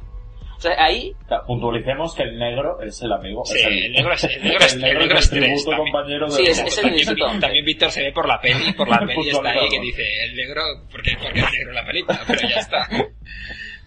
Lo que queda claro aquí es que Tres ayuda, Tres ayuda a Katniss desinteresadamente, por una manera, por la conexión que ha tenido con Rue, ¿no? Porque claro, Rue era ese, ese ideal, ¿no? Ese ideal de como esa similitud con Prim, de que todo el mundo la amaba, todo el mundo la quería, y para él también, ¿no? Y aunque fuera su distrito, también la quería, por decir una manera, como una hermana Teresa Rue, ¿no? Y dice, mira, si tú lo has salvado, yo te salvo la vida y quedemos igual, ¿no? Ya, ya nos veremos en el futuro. Pero por ahora... Sí, reconoce- reconoce el acto de nobleza ¿no? que, ha, que ha tenido que ha tenido Katniss con, con Rue, ¿no? Sí, la también, empatía. también se lo reconoce su distrito con un pan en medio de, de todos los sucesos que estamos hablando, que le mandan un pan y eso que cuesta un pastón, aún así lo reúnen entre todos los de la población. O sea que aquí sí estamos viendo una especie de unión entre Distrito 11 y Distrito 12 que, ya digo, nunca había ocurrido antes eh, desde el, pues eso, desde la guerra y de la rebelión que, se- que hizo que se crearan los Juegos del Hambre. Es muy interesante. Bueno, Candy no es consciente, pero sobre todo esto lo veremos en el próximo libro. Sí, pero para de que veáis... de lo que de lo que afectan estos gestos y la imagen que tiene Katniss al respecto de como símbolo hacia hacia, hacia los distritos, ¿no? Y como símbolo de, del cambio, ¿no? Del cambio que, va a- que va a representar en el futuro. Bueno, el caso es que cura Pita, etcétera, bla bla bla, y eh, llegar a lo que es el clímax del, de la, de lo que es eh, este este libro, porque primero está la, la muerte de Comadreja, que, que si queréis lo explicamos, si queréis ya pasamos al siguiente. Ah, bueno, ya podemos pasar más o menos al final con el clímax. Yo hablaría un poco más del clímax final. Sí. De lo que quedan, Ujú. de lo que quedan los dos, quedan Pita y Katniss, y también queda Kato. Sí. Es más o menos. Yo creo que con los tres es como el final que he esperado, porque Kato sabemos que va a ser un hueso muy muy duro de roer. Y, y claro, y le, le añaden un segundo, un tercer compo- o cuarto, mejor dicho, componente más, ¿no? Sí, bueno, los mutos, ¿no? Eh, o sea, eh, eh, es un detalle que se omite, que se omite un poco la película, pero bueno, eh, son los protagonistas son son asediados pues por unos seres semi-humanos o bueno, por unos animales que tienen unas unas facciones humanas y que identifican como que han sido los los tributos caídos que han sido sometidos a pues a, a experimentación parece ser tampoco lo terminan de, de explicar muy bien en la novela simplemente les dicen que, que mm, eh, observa que tienen facciones de, de los de los que han muerto no Sí. entonces estos eh, estos Sí. estas bestias no les les persiguen hasta la cornucopia eh, logran subir a ella y ahí les está esperando pues Cato, ¿no? que es el asesino consumado, ¿no? que el que hemos visto que a- actuar con más contundencia y más crueldad y con menos empatía hacia, hacia el resto de, de concursantes. Y bueno, ahí se, ahí digamos que tiene el duelo final entre tributos mientras abajo les esperan los, eh, los las bestias, estas semi-humanas, ¿no? Entonces, Sí, bueno, yo quería pero- comentar sí. el- solo el- una cosa, el hecho de que los mutos tengan la cara de sus compañeros fallecidos Sí, y tal, que ellos ven los rasgos, me parece otro tipo de machaque emocional por parte del Capitolio, claro. que, es- que les hace ahí estar otra vez en plan de ya los has matado, pues vas a tener que volver a matar. Por ejemplo, que aparece otra vez Rue. Y, y que hace Candy se ve a Rue si se le ha muerto entre los brazos, llorando. Es otro, otro tipo de manipulación, otro tipo de machaque y de intentar aplacarlo. Pero da toda la razón. Esto es una, es una es, es muy una, muy recurrente en todos los juegos del hambre, ¿no? El acoso al que se ven al que se ven los, los tributos y sobre y también al final incluso no deja no deja de ser así. Yo creo que a- aparte de eso, bueno, los que habrán visto la peli lo sabrán también, los que habrán leído el libro, ¿no? El final un poco bueno, no, es decir semifinal, ¿no? Porque no es el final de todo, donde acaban con Kato, más por decir una manera, Katniss acaba con, con Kato, ¿no? Para acaba con su sufrimiento para que no sea, por decir una manera, Devorado, destrozado sí. por, sí, devorado por los mutus, pero de manera cruel, ¿no? Lenta. Crueldad. Sí, porque Sí. en los libros que en la peli no aparece, Kato lleva una armadura súper fuerte. Entonces los, los mutos se lo empiezan a lo empiezan a, a comer, a triturar y tal, pero no pueden triturarlo bien porque lleva la armadura puesta. Entonces, ¿qué pasa? Que la muerte es súper lenta. Y hasta que consiguen devorarlo entre todos, empiezan a pasar horas. De hecho, Candy se pasa toda la noche escuchando los gritos de Kato y al final, pues tiene un ataque de piedad y termina con el sufrimiento. secuencias muy duras del final, Sí, pero sí. que bueno, al final nos, nos llevan a eso, a, bueno, más que nada el acto de clemencia, ¿no? De Katniss de, de matar a Kato, que él mismo lo agradece. Y bueno, y están allí los dos, eh, los dos ganadores, en principio, de, de los Juegos del Hambre, que con este cambio de reglas tendrían que ser Pita y Katniss, que los dos pertenecen al Distrito 12. Y aquí llega el detalle final. Pero vuelve a haber un cambio de reglas y les dicen esta vez con la acostumbrada manipulación del Capitolio que ahora solamente puede quedar uno. Al que se maten los dos enamorados, a ver quién sale de ahí. Y Katniss tiene una idea, coge unas vallas, se la- se- una valla creo cada uno, que se llama jaula de noche y que es mortífera, y se la mete en la, en la boca, dice que se la mete en la boca también a Pita, para Sí, que bueno, mueran los eso dos las- juntos. Sí, eso, las cogen en las manos y dicen los dos a la vez. Una, dos y tres y No, justo... Diego, Diego, otra vez, que ese es de la peli. Diego Que está... no, tío, pero eso, es- eso es de la peli. A ver, las cogen No, en las no, manos y en la- apuntan hacia atrás y luego Que se la meten en la ¿no? boca, pero luego las Y escupen. le escupen al fin, después lo escupen. Exacto. Bueno, en realidad Ay, Dios mío, hay de un, verdad, de verdad, qué movida de peli. Yo- ¡Boh! En realidad hay un detalle, hay un detalle que se nos ha pasado. Y es que, y es que cuando le dicen eso, eh, Katniss ve a Pita desenfundar el cuchillo que creo que lleva. Y ella, acto seguido, coge y lo apunta con el arco. Y en Sí. realidad lo que está haciendo Pita era desarmarse, o sea, tirar el cuchillo Sí, al suelo. Ese momento y de luego tensión eso. en el que te dice que, que Katniss nunca llega de confiar en Pita, ¿no? O, co- o- o como mínimo el estado de alerta en el que está, ¿no? Que siempre está como a la defensiva, ¿no? De que, bueno, instinto de supervivencia, más además estar ahí a que, que no quiere que, que le llegue nada. Y Pero, que Pita luego es una cosa que creo que le echan cara, le dice, hubiera sido capaz de matarme y yo solamente hubiera iba a tirar el cuchillo, vale, mátame. Y ya, ya, se aplaca. Así es. Pero bueno, lo que pasa al final es que cada uno por su lado se va a tomar las vallas que le causarían la muerte a los dos y no habría ningún ganador de los Juegos del Hambre. Y bueno, cuando, cuando la comen o parece que se la van a comer, pues hay una, una voz que, una voz que, que lo impide o les para. Sí, es la, que es la típica voz que aparece. Eso sí, ¿no? Eso no es de la peli. Que aparece cada vez. Sí, del- del creador. cada vez cambiando las normas, pues les dice, les dice, parad, parad, parad. Creo que es la de Seneca Sí. Crane, ¿no? Es de la de Seneca. Sí, El sí, creador sí. del juego. Sí, porque que eso, eso, eso, es interpretado, eso es interpretado como un acto de desafío al Capitolio y el Capitolio no puede permitir que ese símbolo, ¿no? De, de que, de que dos personas pues han, han superado su autoridad aunque sea mediante el suicidio, ¿no? Y entonces pues un poco cumple su palabra y eh, la- una, una de sus palabras anteriores porque se ha, se ha contradicho en, en un par de ocasiones y les deja vivir, ¿no? Y entonces les, les premia con, con la vida y con y bueno y mon- mostrándose magnánimo de esa manera, ¿no? Pero bueno, Sí, yo sí. creo que ahí Un poco todo obligado por las circunstancias, ¿no, Manuel? Sí. efectivamente. Era eso ningún ganador y- Obliga- y, los del Hambre no podían permitirse quedarse sin ganador.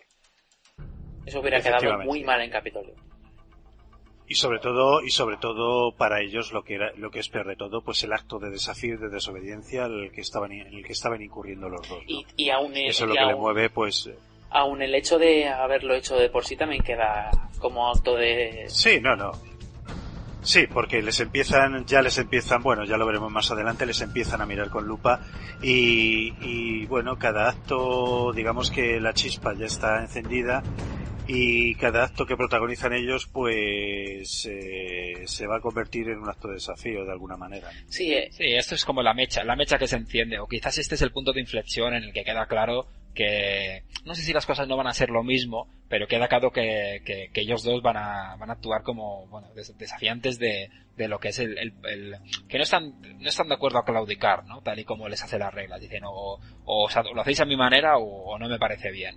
Y, eh, bueno, a partir de aquí va a ser el cambio que veremos en, en otros libros. Sí, acaba, el libro acaba básicamente con que ellos dos fueron al Distrito 12 y también tienen que, una serie de entrevistas, etcétera, en las que tienen que demostrar que ellos están enamorados y que en realidad no, no, no se toman, no hicieron como que se toman las vallas eh, como un acto de desafío y de rebeldía, de rebeldía, vamos. Sí, la- Bueno, os habéis dejado por medio la serie de besos que, que Katniss le da a Pita para convencer a la audiencia de que están enamorados, que de hecho Pita se lo llega a creer de verdad. Hasta que salen del juego y ella pues pasa de todo y lo quiere olvidar todo y él se queda en plan de uff.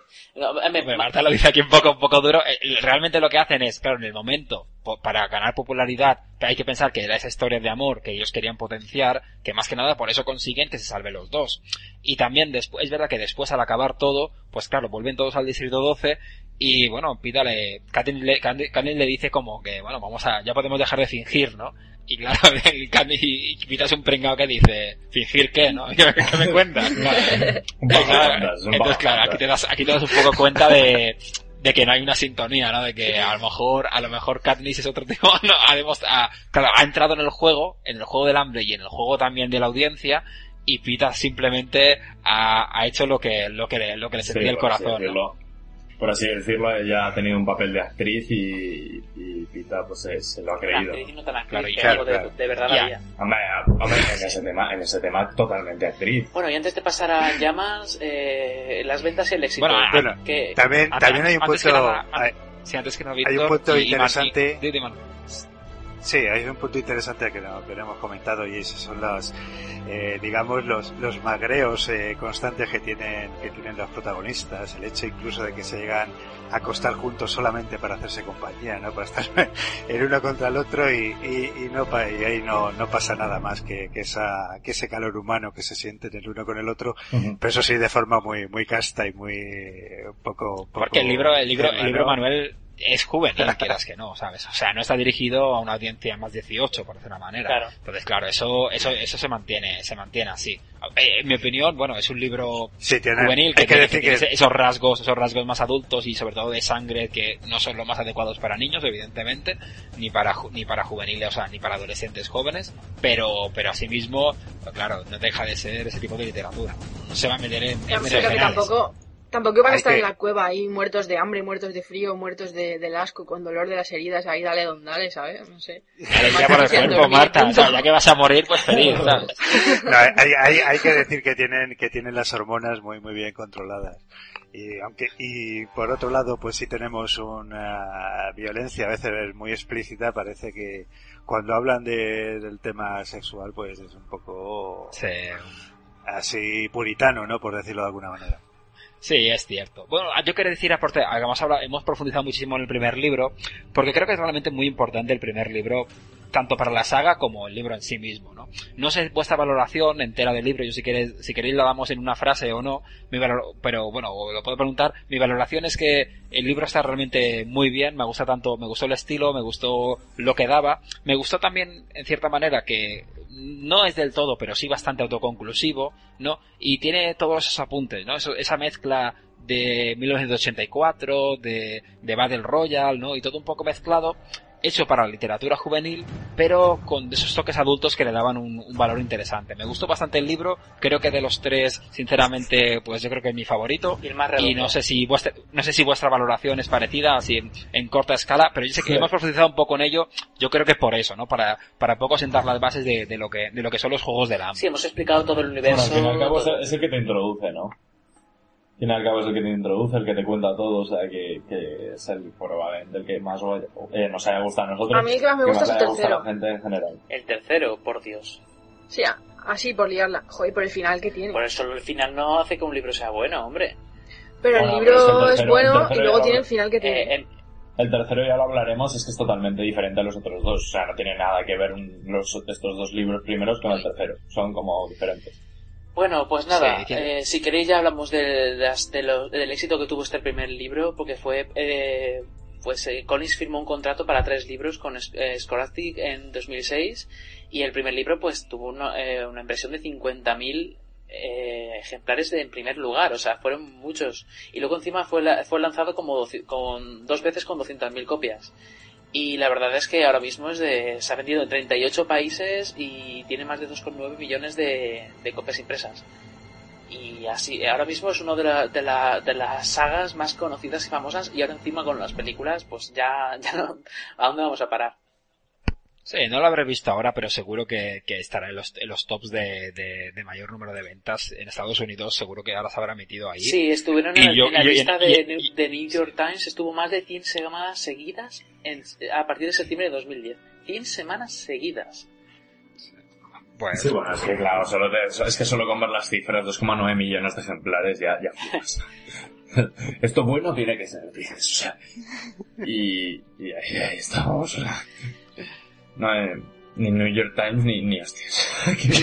Te miras por las cifras. Bien, bueno. Sí, yo creo que en, en, en España también ha tenido, bueno, no decir, debe decir un grandísimo éxito, un relativo éxito, creo yo, no, no que tampoco tengamos las ventas en España, pero sí que ha sido más o menos conocido y sobre todo ha, ha influido bastante el boca oreja, ¿no? Evidentemente hasta llegar a la peli, la película, ahora con la película, pues cambiarán la portada por la de la película y ya sabes, a vender como churros. Pero, pero bueno, igualmente hasta, hasta entonces ha sido una, una novela, una, una serie de novelas muy recomendadas, ¿no? Muy recomendadas entre gente que le gusta ese tipo de literatura, literatura juvenil o literatura fantástica. Distópica. Y, y, y no sé si os parece, pero es una cosa que, que la gente lo que ha leído le ha gustado, le ha gustado más o menos, pero la mayoría le ha gustado bastante, y ha ido recomendando a otras personas que a sí mismo le ha ido gustando, y así pues eh, ba- bastante, ¿no? Poco a poco yendo ganando, ganando, ganando, ganando lectores. Sí, esta saga si tiene algo de especial es que consigue que toda la gente que la lee, al menos el primer libro sobre todo, eh, consigue que luego vaya diciendo a todo el mundo, oye, léela, léela, léela, léela, y esa persona acaba leyendo esa y acaba diciendo a sus, a sus amigos, a su novio o a su Sí, novia, yo- léela, léela. Yo de hecho eso hice. Yo, Sí, yo, de hecho por eso la leí, ¿eh? De tanto Twitter. ¡Ay, los juegos del hambre, los juegos del hambre! Eh, Vale, los juegos del hambre, ya que sabes. Eso no me gusta, ¿no? O sea, que, que esto va boquita a boquita todo. Bueno, ¿y qué, y qué nos cuentas? Sí, hay que... Es cierto, ¿no? Que ha sido un éxito, un éxito editorial importante, ¿no? Y además es de esto, eh, de estos éxitos que, que son un poco como, eh, es, lo agradecer de alguna manera, ¿no? Te vayan o no te vayan los libros. También es bonito que, que te vayas a un cine y te encuentres con, un, con que está llena la sala y con gente que lo ha leído y que se lo sabe prácticamente en los diálogos de memoria. Un poco no lo veía yo eso desde, desde Harry Potter y, y hay que decir que, que esta, que esta saga ha calado bastante, ¿no? Entre la gente. Bueno, y Diego, ¿qué nos cuentan por Twitter? Eh, bueno, por Twitter, eh, a la pregunta de, bueno, estábamos tuiteando unas cuantas, unas cuantas preguntas y a la pregunta de, de qué, qué sentiste la, primera vez que viste, que viste el ejemplar en tus manos, el, o la primera vez que, o cuando empezaste a leer el libro, eh, David Merino Recalde, nos, que es voltio, arroba voltios de tres, nos dice que le enganchaba mucho el, pues que sintió que le enganchaba mucho el libro. Y bueno, la pregunta de qué opináis del, del personaje de Effie, que la, que la comentábamos antes en la, en la, bueno, el proceso pre-juegos del hambre, eh, Pandora Jenkins nos dice que, que, le, gusta el personaje de Effie, que al principio le pareció un poco repipi, pero que luego le pareció como maja.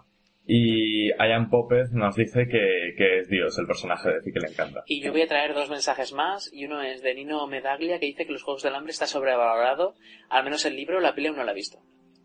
Y por otra parte tenemos a David Sierra que dice que a mí el libro me parece que está sobrevalorado. Está muy bien y todo eso, pero no es más que el enésimo fenómeno literario. Eso no quita lo evidente, no hay que olvidar que es un libro juvenil. Esos mismos lectores leerán después 1984, El Señor de las Moscas, etc. Así que su éxito es comprensible, no trata a los jóvenes como idiotas. El libro es excelente teniendo en cuenta que el al público al que está orientado, pero los que ya hemos leído otros universos distópicos la verdad es que nos resulta algo flojete en general pero con ideas buenas Tiene- tampoco puede valorar en general. Solo, solo he leído el primero. Pero yo le contestaría a este, a este, a este lector, a este persona que ha comentado, que quizá tiene razón en el hecho de que, vamos, tampoco es una novedad tan grande el hecho de que los metan a matar en un juego y tal, y que hay otros, otros libros que son universos distópicos. Pero lo que tiene este libro que lo hace tan especial, que nos ha hecho amarlo tanto, es que parece que sus personajes se, sal- se salgan del libro, que parece de estos que te, te hace pensar que lo que estás leyendo es real. ¿Sabes? Que atraviesan, atraviesan el papel y te hace quedarte con ellos y quererlos y tienen una personalidad muy definida, muy bien hecha. Entonces esto yo creo que es lo que ha llevado a este fenómeno fan y lo que lleva a casi todos los fenómenos fan. Menos Bueno, de- pero tiene, tiene parte de razón en lo que dice. Lo que pasa es que se ve muy condicionado por, por, por también lo que nos comenta, que es que solo ha leído el primer libro. Es que el, el primer libro trata muy poco de, lo, de esos tipos de universos, porque por ejemplo 1984 o Un Mundo Feliz habla de esos mundos y profundiza más en ellos. Y aquí, claro, solo vemos rascamos la superficie de lo que es. Cuando realmente los próximos libros, en el segundo y en el tercero, cuando los lees, pues vas descubriendo más cosas. Entonces, claro, profundiza un poco más en lo que es ese mundo, ¿no? Lo que es la opresión, en lo que es la revolución. Y claro, el primero no acaba de hacerlo del todo. Son ideas que ya hemos visto en otros, en otros libros. Eso no acaba de ser así. Lo único que, lo único en lo que no estoy de acuerdo es en que lo que dice de que, bueno, es un libro juvenil. No, eso no me parece una crítica que sea un libro juvenil. Es un libro juvenil, es cierto, pero yo, por ejemplo, no so- soy más o menos fan de, de, de libros juveniles. Yo creo que, por ejemplo, Harry Potter es un gran libro juvenil, está muy bien. Y, o sea, y como es un gran libro juvenil y un gran libro, y ya está. ¿Sabes? No todos los libros tienen por qué ser adultos para ser buenos. De, de los Juegos del Hambre son buenos libros. Que sean mejores o peores, pues cada uno lo puede valorar. Pero no que sea, no, no es malo por ser juvenil. Lo hemos hablado muchas veces aquí. Y sí, cada uno tiene Sí, su no hay que, tiene no hay- aportar y ya no hay está. que, desde luego no hay que mirarlos por encima del hombro porque se eh, parezcan orientados hacia un público juvenil. Eh, en fin, yo estoy totalmente de acuerdo con Sergio.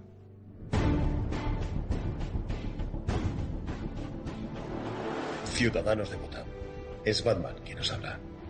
Esta noche debéis protegeros del mal que nos atenaza. Esta noche debéis escuchar la órbita de Endor.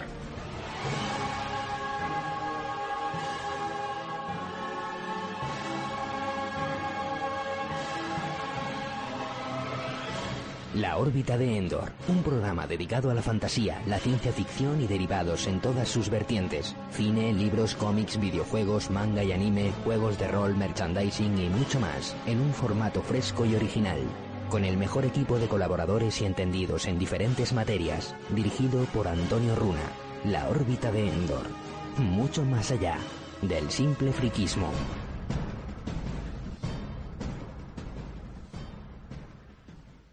Bien, continuamos con la película de los Juegos del Hambre después de haber pues, repasado el primer libro tan, tan, tan, tan, tan profundamente. La verdad es que quizá nos hemos pasado un poco, bueno. La verdad es que ha pasado, han pasado como dos horas y ya pues va tocando pues hablar un poco de la película. Lo que sí tenemos que decir es que después de la película, eh, los otros dos libros y un libro que, del, de- casi que profundiza más en la saga y en los significados de todo ello, lo vamos a colgar aparte en otro programa, en una especie de, especial parte 2, para que así pues no tengáis tanto miedo a spoilers y podéis escuchar pues este programa tranquilo si habéis visto la película y o habéis leído el libro. Pues nada, vamos a pasar a la película. ¿Quieres ver lo que te he conseguido? Es una insignia del sinsajo. Mientras la lleves puesta, nada malo te ocurrirá. Te lo prometo.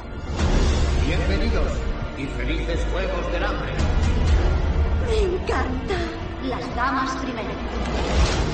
Primrose Everdeen. ¡No! ¡Me presento voluntaria! ¡Me presento voluntaria como tributo! Eres más fuerte que ellos. Somos 24 y solo uno sale con vida. Prim. Cuida de ellas, Gail. No dejes que mueran de hambre. ¡Candice Everdeen! ¡La chica en llamas! ¿Qué le dijiste a tu hermana cuando te presentaste voluntaria en la cosecha? Le dije que intentaría ganar por ella. ¿Y lo intentarás? No dejo de darle vueltas. Me gustaría enseñarles que no les pertenezco. Si voy a morir, quiero hacerlo siendo yo mismo. Yo no puedo permitirme pensar así.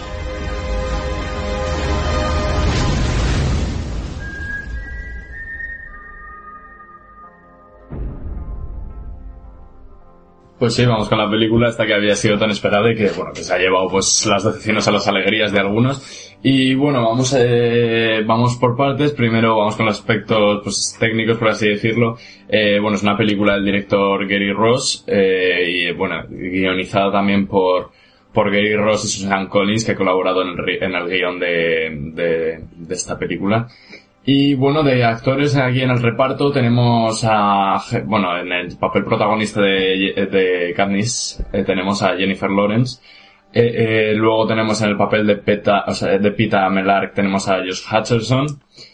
Tenemos eh, en el papel de Effie Trinket tenemos a Elizabeth Banks, tenemos a Liam Hemsworth, tenemos a Willow Siles, tenemos tenemos muchísimos actores, Stanley Tucci, eh, Sandra Ellis Lafferty, Paula McCompson y, y muchísimos más que, que bueno, que han, que han hecho esta, que han hecho esta película que, que, bueno, pues como decía antes, ha tenido sus más y sus menos, pero que al fin y al cabo ha tenido una, una gran explosión de, de, de inicio, ¿no? Porque en ganancias mundiales eh, ha alcanzado ya la cifra de 575 millones de dólares, que se dice pronto. Y en su opening en España, de, su opening del fin de semana, que fue este pasado 20 de abril, como ya todos sabréis, eh, ha recaudado 4 millones de dólares. Eh, bueno, pues eso ha tenido una, una gran aceptación. Creo que, bueno, ha habido, bueno, ha tenido, como decía, sus más y sus menos, y eso es lo que vamos a comentar ahora entre todos, que, que bueno, creo que aquí también hay diferencia de opiniones. Sí, esta película pues cu- cuenta con 78 millones de presupuesto, así que ya sus 575 ya lo, lo han hecho más Sí, que rentable, ¿no? Yo creo que ya se han confirmado, y más que confirmado, no solo la segunda, sino la tercera parte. Sí. Porque hay que creo, decir que- creo que decían, Víctor, que, que de la tercera iban a hacer dos partes, ¿no? He oído por allí. Que, Sí, al- algo- algo Que, van a hacer como el fenómeno, bueno, como fue Harry Potter, que dividieron la última en, en dos, ¿no? Así que probablemente Sí. esperemos cuatro películas de, de esta saga. Sí, también Bueno, ha pasado pues, con, además, con, Crepúsculo y bueno, tenemos que comprender que no es una cuestión para, para sacar dinero, ¿no? Sino que los últimos volúmenes, aunque ocupen lo mismo que los demás, se prestan a, a desarrollarlos un poco mejor, ¿no? Pero no es por sacar Sí, dinero. bueno, ¿eh? el tercero tiene muchísima tirada, el tercero, sí, el tercero. Y tiene además, como decíamos, como decíamos antes, otra temática. Sabe que tiene Bueno, mucha tirada. Quiere es decir que que, cuesta- tiene 20 páginas más, ¿no? No, que tiene mucha tirada porque es verdad, tiene muchísima más trama para explotar. Que por cierto, la, la primera película se estrenó en Estados Unidos el 23 de marzo y en España Sí. se ha estrenado el 20 de abril de 2012. De noventa. Y el En Llamas, que es la segunda película, se estrenará el 22 de noviembre de 2013. Y ya hay director, por cierto. Sí, ya hay director confirmado que es Francis Lawrence. Pero no iba a ser publicado Gary la Ross. Madre mía, me llevan loco. esta Sí, serie. pero ha estado mareando durante muy tiempo diciendo, ahora no me apetece dirigirla. Ahora, viendo los resultados positivos, me apetece dirigirla. Pues Y muchos- dicho, mu- pues ahora, ahora no la dirige, la dirige Francis Lawrence. Más de uno se alegrará. Para quien, se- que- para quien no sepa quién es Francis Lawrence, pues eh, eh, perdón, dirigió Constantine en 2005, en 2007 Soy leyenda, ¿verdad? dirigió Soy leyenda y en 2011 Agua para elefantes. Y la verdad es que a mí Constantine me gustó como estaba, así que no sé. Sí, Bueno, hablando soy, un poco más soy leyenda. de la- sí, hablando un poco Sí. más del actual, pero que casi deberíamos hablar un poco más de, de Gary Ross como director, ¿no? Quizás en su película, yo casi, Sí. creo que casi diría más, su más conocida, como mínimo para mí, fue Sea Biscuit, que era la historia esta de, del caballo y su leyenda. Sí, una película- está un muy bien esa película. pastelera- Pastelera como ya sola, creo yo.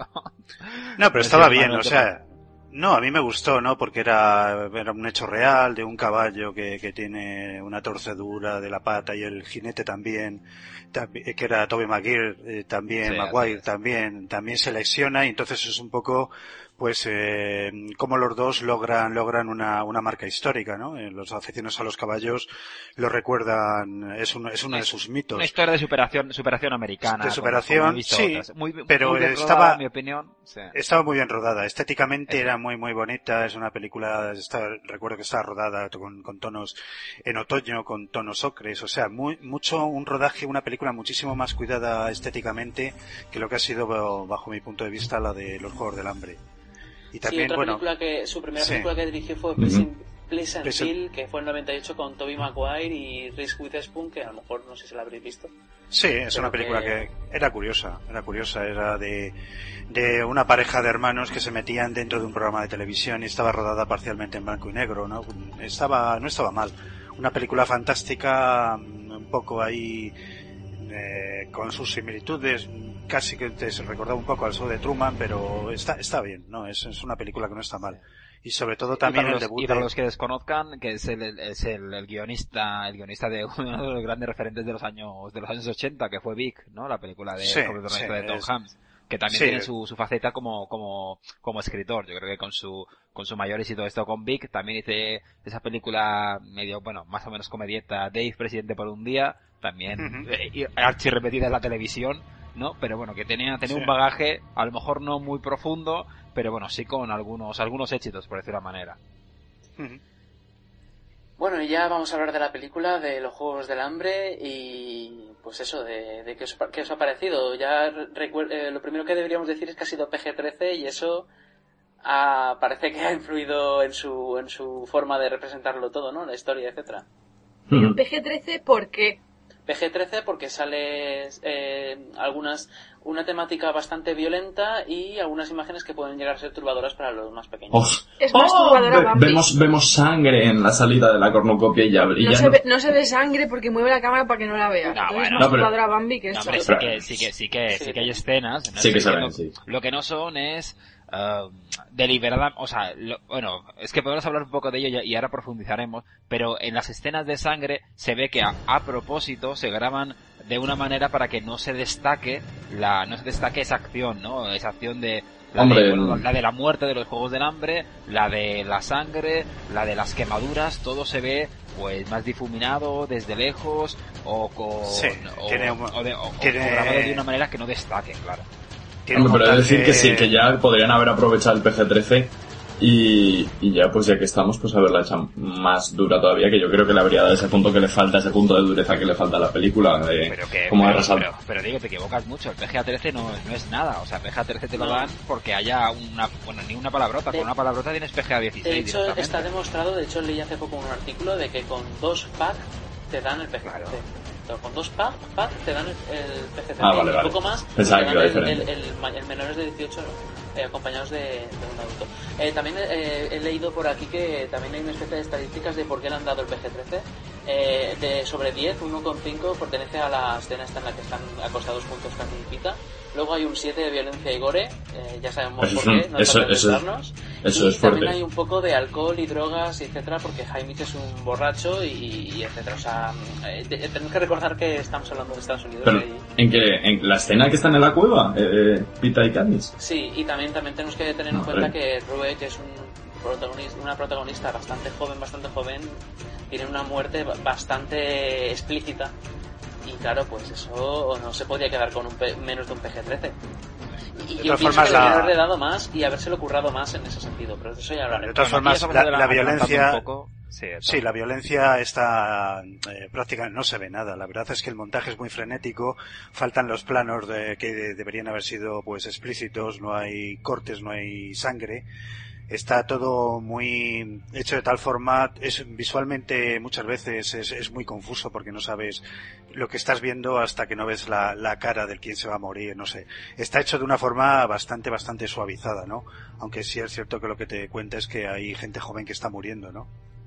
Sí, claro, al final el- cumple esa parte de argumento que te lo cuenta y bueno, está sugerido y además se entiende que esa gente muere. Lo que pasa es que, bueno, no- a lo mejor quizás esperas un poco más, ¿no? Y ahí entramos un poco en, en la valoración de la película. Tenemos- En que, sí, en que esperas, no sé si esperas un poco más, de, de- aparte de la adaptación, esperas un poco más del realismo de- del libro, que no acabas de No, verlo eh, aquí. Y además se busca se, busca bastante las habichuelas pues para, para, para no mostrarlo. Recordad la escena en la que Katniss eh, eh, cae, cae del árbol y entonces aprovechan el veneno de la- las rastrevíspulas para no mostrar el rostro de la, de la, de la chica que ha sido atacada por ellas. Todos estamos que deseando ver cómo, entre cómo le ha quedado la cara Sí, y entonces está así que se ve. eh, se ve de- se ve parte, distorsionado se ve Sí, distorsionado porque porque estamos viendo eh, adopta el, el punto de vista subjetivo de, de Katniss y entonces eh, se ve de una forma bastante bastante borrosa y bastante en fin eh, bastante más suave de lo que si hubiese sido un plano fijo y ya está no Sí, porque de lo que primero que deberíamos eh, hablar y también deberíamos avisar a la audiencia es de que cuando van a, a ver la película lo primero que te salta a los ojos es los cambios de cámara tan bruscos Sí. cuando al principio no son para nada necesarios, para nada. ¿Y cuál es la- el, motivo de por qué mueven tanto la cámara? Bueno, eso está claro. Es para demostrar primera persona. Recordemos que los, los libros están escritos en primera persona y te cuentan solo lo que ve Candice y lo hemos hablado ya en el libro. Entonces ellos... eh, no yo creo yo creo que lo que ha intentado hacer es, un- es una forma de, de rodar bastante rápido. En lugar de tener dos cámaras, dos posiciones de cámara, tiene una.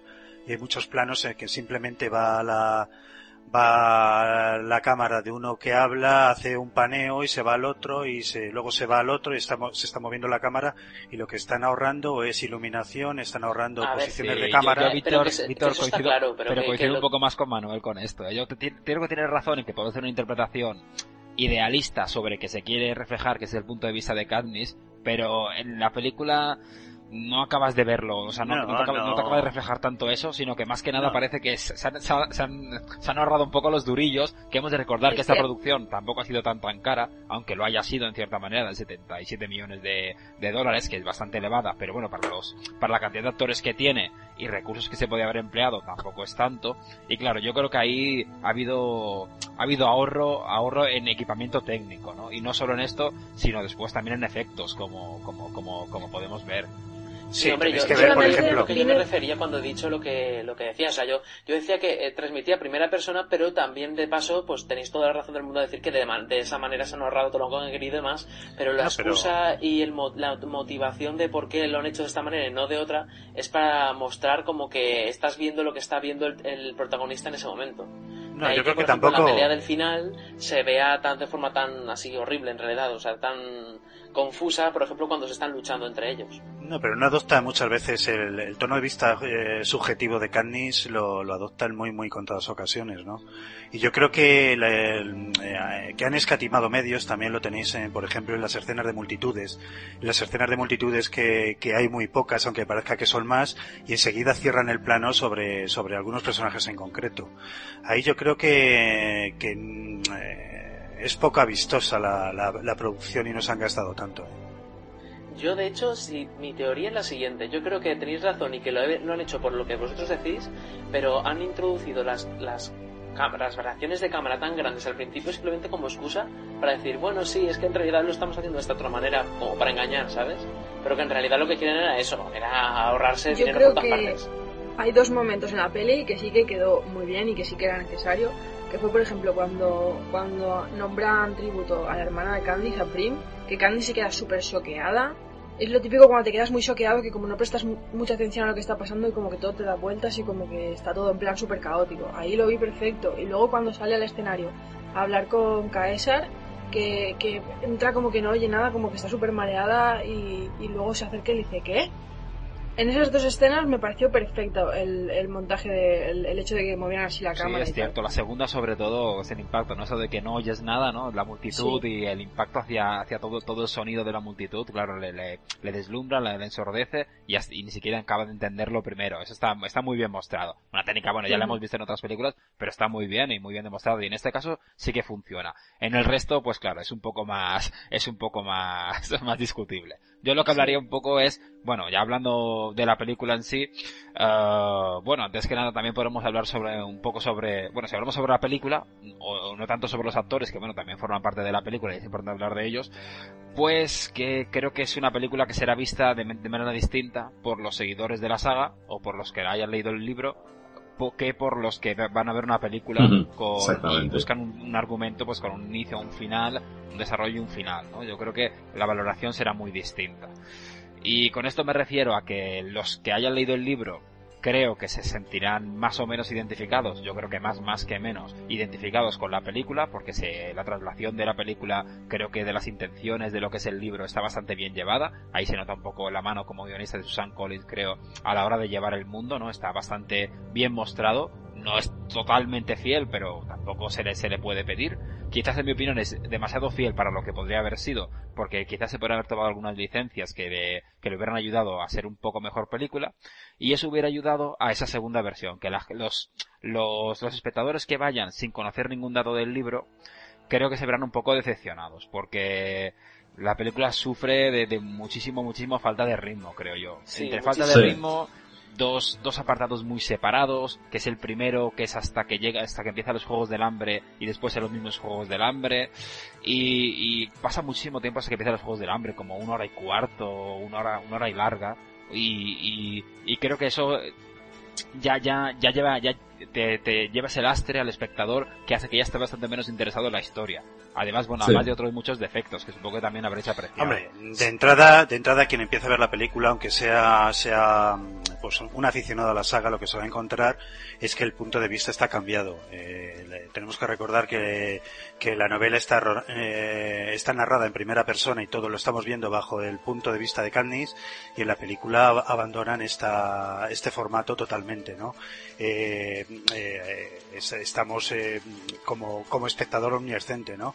Y de hecho hay algunas partes de la trama que Katniss no puede saber que están pasando y que salen en la película, como es la parte en la que vemos al presidente Snow pues un poco dar explicaciones a, a, a Seneca Crane de, de lo que está pasando y cómo hacer las cosas, ¿no? Entonces, eh, en la película podían haber hecho una narración en off de Katniss contando un poco, un poco la historia, no lo han hecho, entonces, eh, porque han elegido pues, pues una, una, una forma de contarlo menos complicada que narrarlo en primera persona, más, más convencional, si, si queremos decirlo así, pero yo creo que a los aficionados mm, eh, puede que le haya eh, dado el parecido eh, la historia un poco más fría, la vean con más frialdad que, que las novelas, ¿no? Sí, yo creo, yo creo que la- lo peor de todo esto es que es lo mejor de la primera parte de la primera mitad del libro es la contraposición de primero la crudeza de la pobreza y del hambre que pasa la- los, los que viven en los distritos con respecto a luego vivir el Capitolio y ver con la opulencia del Capitolio. Sin embargo, en la película esto no se, no se transmite. Yo creo que se Porque- intenta, porque la- se se- pero no acaba de llegar al no acaba, no acaba de llegar, ¿por qué? Porque apenas dan 5 segundos de mostrar a gente pasándolo, o sea, súper mal, en condiciones pobres, pero te dura 5 segundos, y encima los primeros 5 segundos de película. Eso luego, a los, a, la- a los 5 minutos de película se ha olvidado.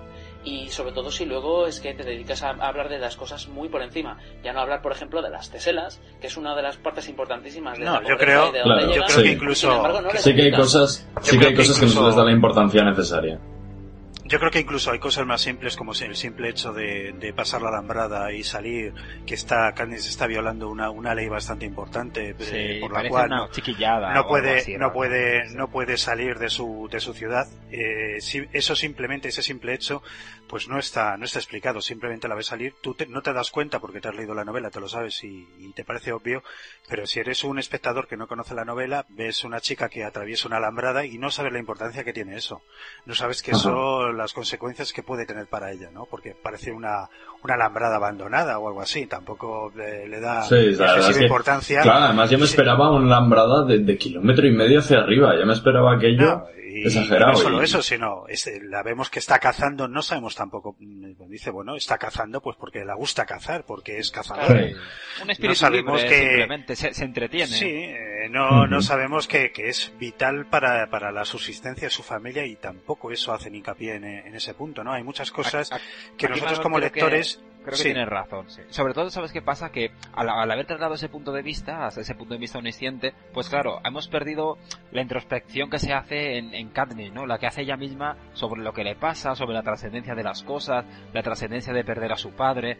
Y claro, esto no, no, no, es- no ha sido trasladado a, a la película, ¿no? Extrañamente, porque la película, no, no lo olvidemos, dura dos horas y veinticinco, casi dos horas y media, que es una duración Hombre, tiene- considerable. Pero tiene, tiene bastante acción. Tal vez eh, un prólogo en el que hubiesen contado pues eh, eh, la situación general de ese, de ese mundo y por qué está así, aunque hubiese sido breve. Y pues, luego, hombre, esas letras, esas hubiese- letras del principio, esas letras del principio, a mí, ¿qué queréis que os diga? No me molaron nada. Yo creo que tendría que, esto sí que tendría que haberse incluido todo, o sea, hacer un todo en uno con todo el tema de la, de lo de la caja y todo esto. Yo lo habría hecho de otra forma de, para que marcara más al espectador, porque al final, como una cosa, sí, más gráfico y algo, es un inicio de película, es un inicio de película y no, y no, no lo parece, o sea, tienes ahí unas letras y no te, y yo, el espectador no se entera y además no se da cuenta de una cosa que es lo más importante, que te está explicando toda la película. Si no te lees esas letras, no te, o sea, no te vas a enterar de lo demás de la película. Y vamos, yo vi a alguno que estaba despistado, estaba todavía hablando con el de al lado y estaban saliendo las letras.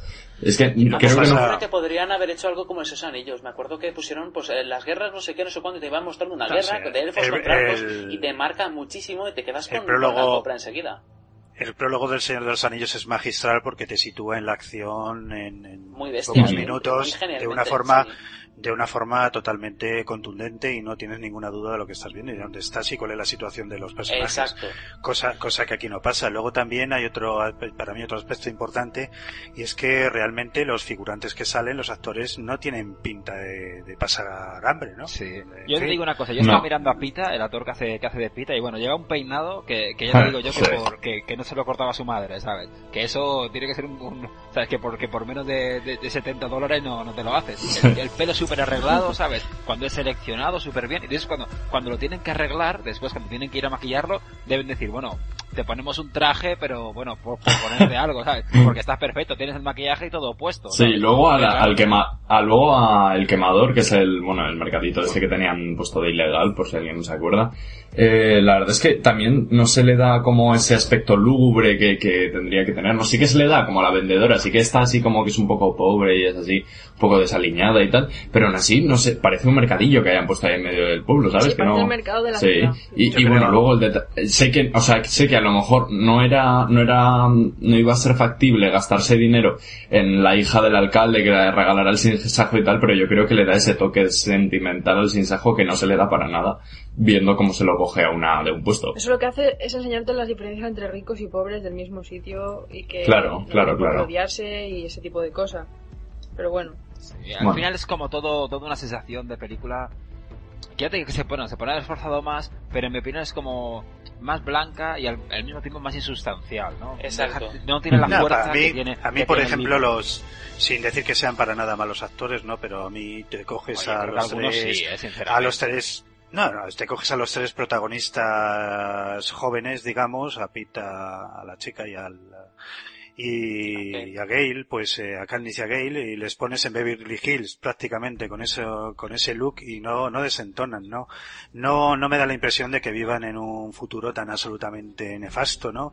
Gale sobre todo, pues parece, parece un pijo, no sé, ves la forma en que van peinados, el, el aspecto del, del cutis, El de, estilo, no sé, la cara, las manos. la cara, sí, no, no, bueno, que no, la ver la yo no la veo tan descuidada como la ponen, que se supone que iba ahí con pelos en las piernas, madre, que parecía aquello, iba a parecer la selva amazónica y aquí... Un ogro, Sí, sí, pare- debía parecer aquello que, que, que darte un susto y si te la encuentras por la noche, corre, pero es que, madre, Candice pero... es como la de los anuncios esto de, de crema depilatoria, ¿sabes? De cera. Que dice, Sí. ¿sabes? Esta cera queda estupenda. Y dice, bueno, pues si tú no tienes pelo, no hace falta que te la Sí, pases. ¿sabes? exactamente. Pues a ella, a ella le Además, pasa lo mismo cuando Marta. va, cuando va que la, que la arregle.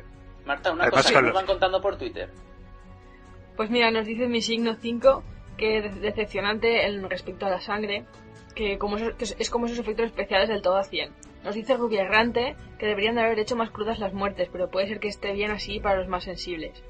Y dicen, dice un duca, Pse, ni fu ni fa, me disgustó más el que apenas explicase nada del por qué los juegos sobre vueltas para que sigamos el hilo. Y dice, yo que no conozco los libros, me parecía la idea un poco pillada por los pelos en la película, no veía sentido a muchas cosas. Eh, nos dice Jaco, por cierto, que en Twitter es Viasa el Sabio. Ánimo compañeros, vuestro inseparable redactor Jaco os acompaña en espíritu. Eso de que estamos grabando el podcast. Rubia Errante dice cierto que la han entendido mejor los que han leído las novelas, pero creo que todos pueden disfrutarla. Anabel Rosace, que tiene por cierto una foto de Avatar de Katniss. La película está hecha para los que se han leído el libro. Te puede gustar si no, pero se te van a escapar bastantes cosas. Mick DDR, un poco sí, porque muchos que no se han leído los libros no se han enterado de algunas cosas. Lo he podido comprobar en el cine. Y Cristian Dorta, yo no he leído los libros, pero me encanta la película. Es diferente y tiene encanto, aunque la pega es que falta acción. Bueno, opiniones para todos hay aquí. Sí, por cierto, Sí. con respecto a esta última opinión, yo tengo un compañero de clase que ha ido a verla con otro grupo de gente que tampoco había visto la, no había leído el libro y, y otros que sí, y a todos a todos les gustó más o menos, les encantó, incluso a su propia novia que tampoco Uy, se pues había yo, leído yo fui con un grupo de gente, yo fui con un grupo de gente que íbamos, bueno, sí, iríamos 10 y nos habíamos leído la novela 3 y los otros 7 pues no se la habían leído y los, esos 7, de esos 7 que no se la habían leído, dos salieron contentos, los otros 5 salieron durmiendo del cine. Y, y me dijeron que no les había gustado nada y que no habían podido pillar el hilo y que las dos horas y media que dura la película se les habían hecho eternas. Y yo, pues, en un cierto modo les comprendo, porque a mí, yo tampoco estuve, o sea, sí que, me- a ver, a mí me encantó la película porque soy un fan completo de la saga, pero tampoco, o sea, a lo mejor es que iba con expectativas muy altas, que a lo mejor es otro de las pegas que tiene esta película, pero eh, yo tampoco salí extremadamente hiperactivo como me me esperaba que iba a salir de esta película, sino que salí, pues bueno, la he visto, me ha gustado, pero ya está. Tampoco creo que sea algo espectacular. ¿no? Exactamente, sin- ni siquiera emocionado. Llegar- exacto, que tú esperas llegarte emocionado. Y es verdad que hay dos momentos quizás puntuales con que sí que te emocionas, porque bueno, Sí. si, te si no te emocionas en esos momentos, es que, es que no te El hombre de hielo. Exacto, el hombre de hielo. Pero, pero es que, pero aparte del resto, yo, yo, no, no te digo que suspendo la película, pero bueno, estoy a punto, ¿no? Yo a la película en general le daría un 5 como película, aunque como adaptación tengo que subirle puntos, ¿no? Creo que es una buena adaptación, ojalá se hubiera hecho una adaptación un poco más adulta, y, y yo creo que podemos hablar, si os parece, sobre, sobre la labor de los actores, que hemos hablado, bueno, Manuel ha hablado un poco sobre los, actor- sobre los actores, los jóvenes. Yo, a mí, Jennifer Lawrence me, me gusta bastante. Creo que de, de todos los actores, como mínimo, de los jóvenes, es la que lo hace mejor. El protagonismo recae sobre ella. Creo que es mejor actriz de lo que demuestra en esta película, pero igualmente me gusta. Dentro de los que hay de los jóvenes, que no me gustan nada los masculinos, tanto el que hace de Pita como, como el que hace de Gale, pues sí me gusta bastante, me gusta bastante Jennifer que hace de Candy. No sé qué si os parece a Bueno, pues lo mismo o no. Sí. Sí, a mí dentro de los Sí. que hablan los actores masculinos sí que me parece que, que Gale lo hace, bueno, a lo mejor es porque aparece menos y me ha parecido, pero Gale me parece que lo hace mejor que Pita porque la verdad es que Pita me ha decepcionado bastante el tema. Sí, pero también. sí que es verdad, Candy sí que es verdad que le, que, que le, bueno, le pega el papel además. A mí también Bueno, a mí ella- me gustó mucho Josh Hutcherson como, como Pita porque, no sé, este actor nunca me ha convencido mucho, pero aún así no me, no me, no me decepcionó tanto como y creía que me iba a decepcionar. Pero sinceramente yo creo que del, quitando el trío protagonista, creo que los secundarios fueron los que mejor lo hicieron. Y no hablo de los secundarios jóvenes, porque por ejemplo el actor que hizo de Kato me pareció bastante malo. No sé por qué me dio esa sensación. Bueno, Pero el, el actores como Stanley Tucci, como, como, como Caesar, me pareció Eh, o- una labor magistral. y Hasta Lenny Kravitz. Lenny Kravitz, a mí me pareció que hizo una actuación excelente, vamos. Sí, Lenny Sí. Kravitz también lo hizo genial como el... Como, ¿Cómo se llama? Eh, bueno, Sina. Se- no, Sena, no, no, perdone, Sena la princesa guerrera, pues le llaman. Bueno, y, y no hay que tampoco eh, obviar a Wes Bentley como Seneca. No, que, mi favorito. cierto, tengo un- Sí, Seneca mi me encantó, eh, fue Heinrich. Heinrich me, me gustó bastante. Woody Woody, Harrelson. Woody Harrelson Woody estaba, Harrelson, estaba es que- Yo creo que a Woody Harrelson lo pensaba cuando veía la película. Dijo que vio, vio beber el guion y, y dice, o sea que me, que cuánto me van a pagar por, por, por beber y comer, dices, y después, pues, ¿y, y, y cuántas películas me dices que hay de esto? Y después, ¿sabes? Pues, pues, pues dinero bien ganado es, ¿sabes? No es, no es, Digo, no es hace un papel que muy. No es un papel muy a complicado para cosa. él, pero pero tiene la imagen eh, apropiada para hacerlo. Sí, no tiene sí. que esforzarse mucho para, para meterse dentro y para convencer. Yo creo que está, está bastante creíble.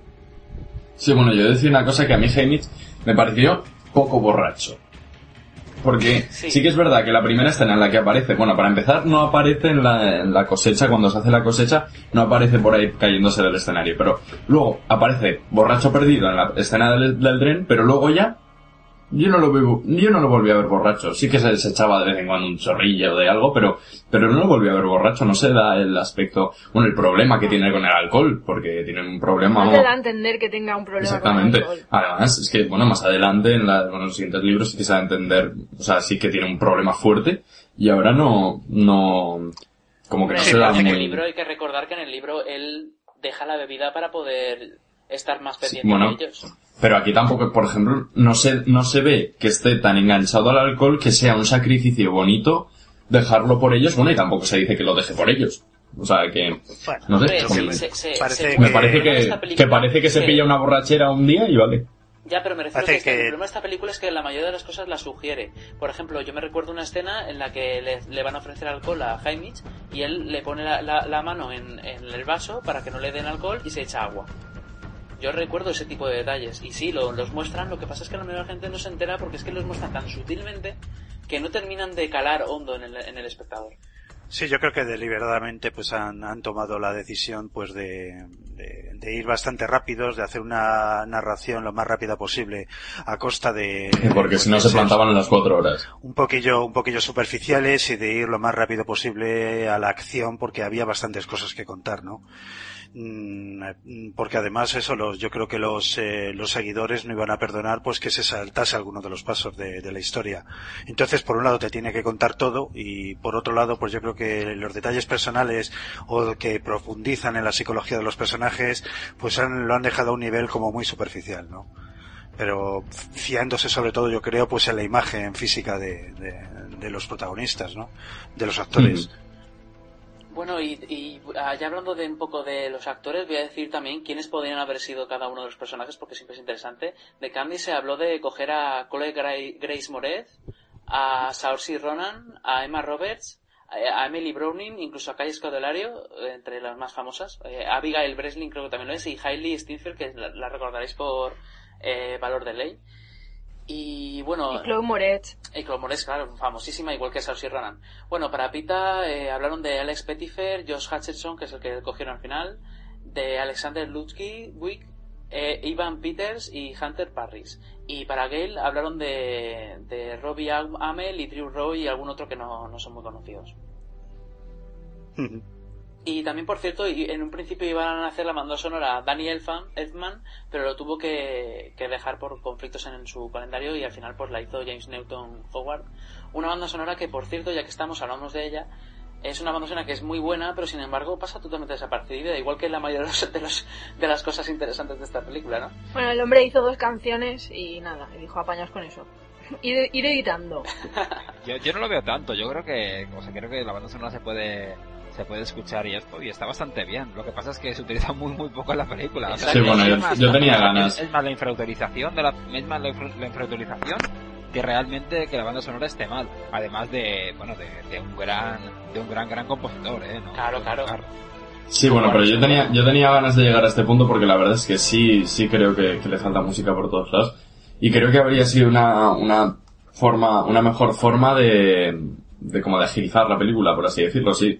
Ya, ya que se ve que, que este, que, que como que es lenta la película para los no aficionados a la saga, yo creo que con esto se podría haber, haber hecho mucho menos pesada la película porque es que se utiliza muy poco la música y sí que, mm, claro, yo oí, había oído que, mm, bueno, había, de hecho, yo creo que estaba declarado ya, que Safe and Sound de Taylor Swift, una canción que había sacado dedicada para los Juegos del Hambre y que se iba a incluir, no la escuché en toda la, toda la obra. Además había apuestas de en qué se iba a poner, que si en el beso, que si en tal, que si en cual. Y no lo vi en ningún lado. ¿Alguien sabe al final qué pasó con esto? Porque la verdad es que no. Ni en los créditos. Ni a los créditos, vamos, que pues, a lo mejor es en los créditos, pero no. Y también No sé. algún detalle curioso también sobre lo que hemos hablado ya, el eh, Wes Bentley, la, la- ¿os acordáis de la barba esta rara que tiene? Sí. Sí, esa que está como que Sí. parece como, como esos peinados de, ¿sabes? De, de afroamericanos Sí, que, que, se hacen. de hecho pusimos pusimos unos pósters en, en Hello Freaky que, que eran en flash, que a- eran anuncios del Capitolio como de productos super avanzados de belleza y tal. Y, el de West Bentley salía una maquinilla eléctrica Sí. súper chula que, con no sé cuántos mil cabezales que te hacía, vamos, todas las barbas que quisieras. Y salía él con barba normal y de repente con la animación en flash le aparecían los remolinos esos que lleva.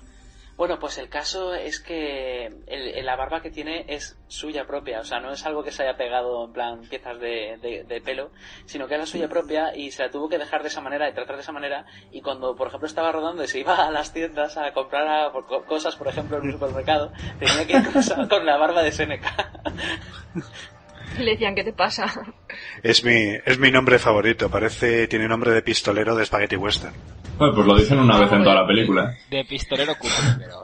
De- No y el, no y el Seneca en toda la película. Ah, por cierto, y confirmo que el director ha, ha declarado oficialmente que la utilización de las cámaras así en plan tan... eh, pues eso, de esa forma tan peculiar que hemos comentado antes, era para reflejar el punto de vista de Candice. Se supone, ¿eh? Es lo que dice Pues, él. pues si, si, si, si lo ha hecho así, yo se lo digo ahora. No lo has conseguido. No lo has conseguido. No, has solo has conseguido ataques no epilépticos. Una pena, ¿no? Sí. Bueno, en resumen, yo po- me, me parece un poco triste porque la película creo que, bueno, te iba a decir va a caer en el olvido, no caerá porque claro, al final forma parte de, de una saga y, y, bueno, tendrá su importancia y yo creo, espero que el dinero que esté ganando, que está ganando Lionsgate se reinvierta en, en la próxima película. Porque, porque creo que con eso, sabes, con un poco más de riesgo y dinero se puede conseguir un producto mucho mejor Hombre. acabado. Hombre, el Sí, tema es que Lionsgate no es una no es una productora de las más potentes, no siempre hace películas de, de medio presupuesto. No creo que vayamos a ver si hubiese caído en manos directamente de Warner Bros. No, no vamos a ver un, un Batman, por ejemplo, no que donde ves eh, como que está rodado realmente como una película, porque a mí el rodaje de esta película me, me parecía más a veces un telefilm que, que, que una película de cine, ¿no? Aunque tenga pantalla grande. No vamos a ver esa, esa imagen tan, tan lujosa y tan bien compuesta que tienen las películas eh, otro, de otro tipo de, de- fuese de la Fox o, o fuese de, de, eh, de Warner sobre todo, ¿no? Que, que cuida mucho su, la visualización de sus películas. Yo creo que, que no lo vamos a ver así. Y además eso se ha notado también en su, en su taquilla, porque sí, hemos hablado que tiene 500 575 millones ya en sus arcas. Pero también hay que decir que empezó con 150 o más y que normalmente una película tan exitosa sigue avanzando con bastante holgura. Ah, está. Y sin embargo se ha notado que las críticas no han sido muy buenas de la gente que no lo había visto. Ha bajado, ha bajado y, y solo voy a avanzar un dato para que veáis de, de lo que ha bajado con respecto a cómo está ahora, cómo estaba antes. Para que os hagáis una idea, el 22 de febrero se hizo una especie de así en plan preventa y, y tiene el récord Guinness, o sea, el récord de, de- del cine, de la historia del cine, de, de- entradas vendidas de preventa. Llegaron a vender el 83% de las, sal- de, las, de las entradas en Estados Unidos. Joder. No, eh, pero bueno, de, todas formas, la primera semana también fue, creo que tiene un récord este como que fue es la primera que no forma parte de una saga todavía. O sea, la primera que no es que no es la primera parte de una saga que recauda tanto dinero. O sea, tiene algunos tiene algunos algunos reconocimientos, sobre todo de taquilla, que es verdad que después ha mojado un poco, pero no tanto como se esperaría. Realmente No, ha sido no. ha sido varias semanas va, el número uno de en la taquilla americana y de todas la formas- taquilla española ha sido ha sido o ha sido ha sido esta y a lo mejor probablemente lo seguirá siendo también. De todas formas, para la- este tipo de película, lo que es eh, la opinión de la crítica, pues no es, no es determinante, ¿no? Tenemos que pensar en, en las películas de Crepúsculo, que todas una, una detrás de otra tienen, tienen la crítica peor que en la anterior y siguen batiendo, batiendo récord de taquilla, ¿no? Bueno, yo creo, yo creo que tampoco habrá sido todo malo, ¿no? Imagino que también habrá tenido sus, sus cosas buenas. Porque Hombre, nos, hemos, nos hemos no- no hemos- un montonazo ahí No, también, pero, pero, pero tampoco, hombre, no, no estamos teniendo especial saña por algo que pensamos que no se merece. También hay, hay, Sí, hay que destacar el tema de los efectos especiales, que, que sobre todo ves las, la visualización de las ciudades del Capitolio y tal, y parece directamente una maqueta. Y son Sí. bastante, bastante flojas, ¿no? Y, lo- y los mutos que, aparte de, dejando aparte que tren, no tengan la cara de los- la cara los de trenes- los otros tributos para Eso quería comentar, sí. eh, Sí. aparte encima son un poco se nota que están hechos por ordenador Sí, sí, sí, pero bastante. Y los trenes, Sí, a mí, y a mí una, una parte tan, una parte tan chula, por así decirlo, una parte tan emotiva como podía ser ese enfrentamiento que podía suponer el que Ru se tu, bueno que el Candice tuviera que enfrentar con Ru eh, por ser un muto a mí me parece que, que, que tendría que haber aparecido es que me dolió que no que no tuviera la cara a los mutos y es algo que, no, No, sí. que si está hecho por ordenador y no les hubiera costado tanta perras Bueno, no sé. Tampoco fin.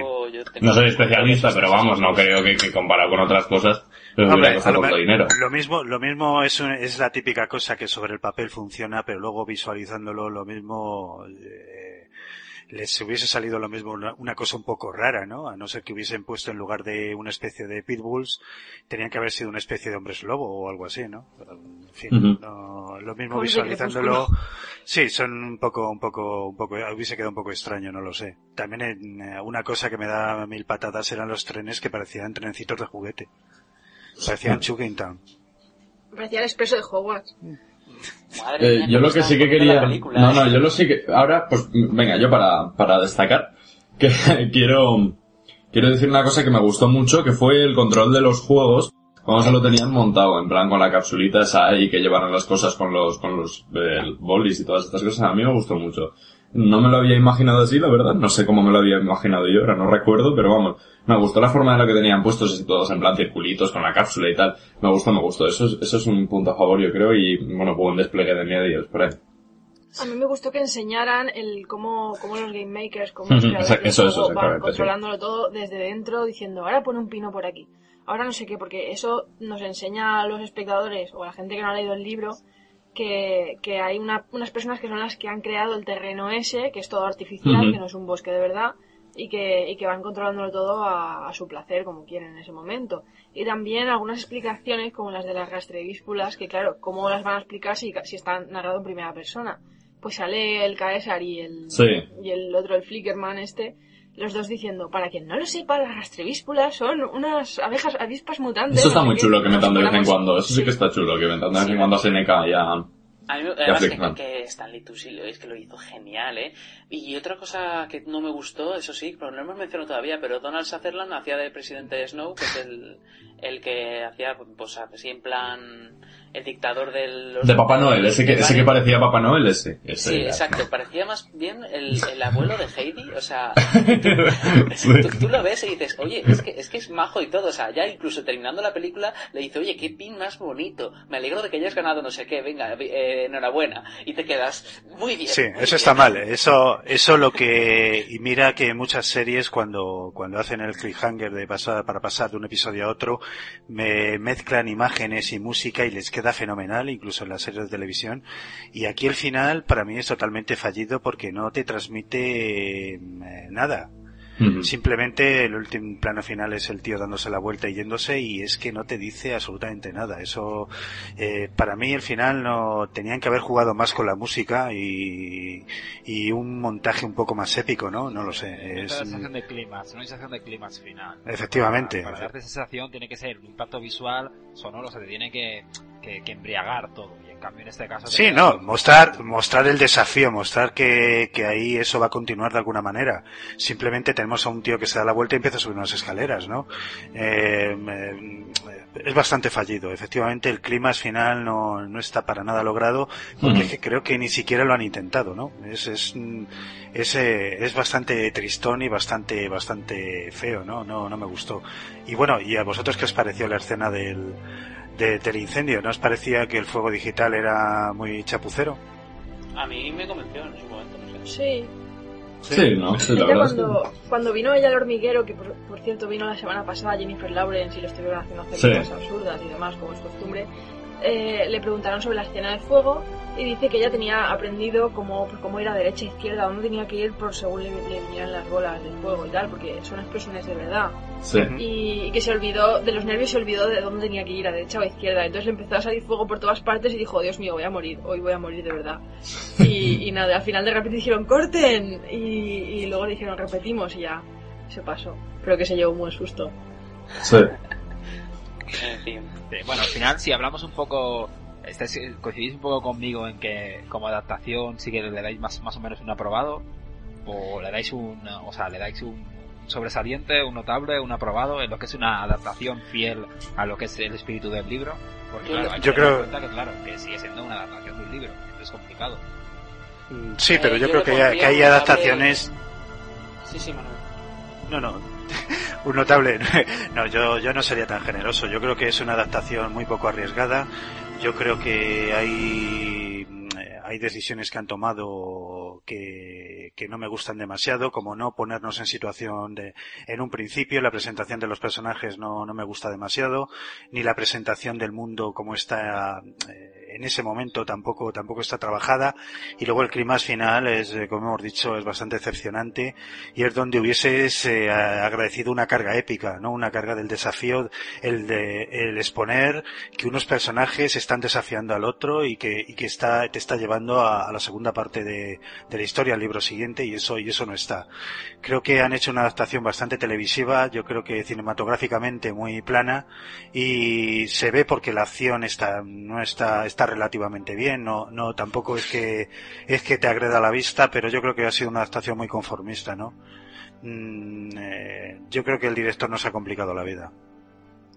Le doy un, A lo un mejor también aprobado. tenía un poco de miedo de las críticas de los fans, porque llevaban muchos fans detrás y dijo, bueno, yo voy a intentar ser lo más fiel posible a las Sí. escenas, copiar diálogo por diálogo y no voy a complicarme la historia.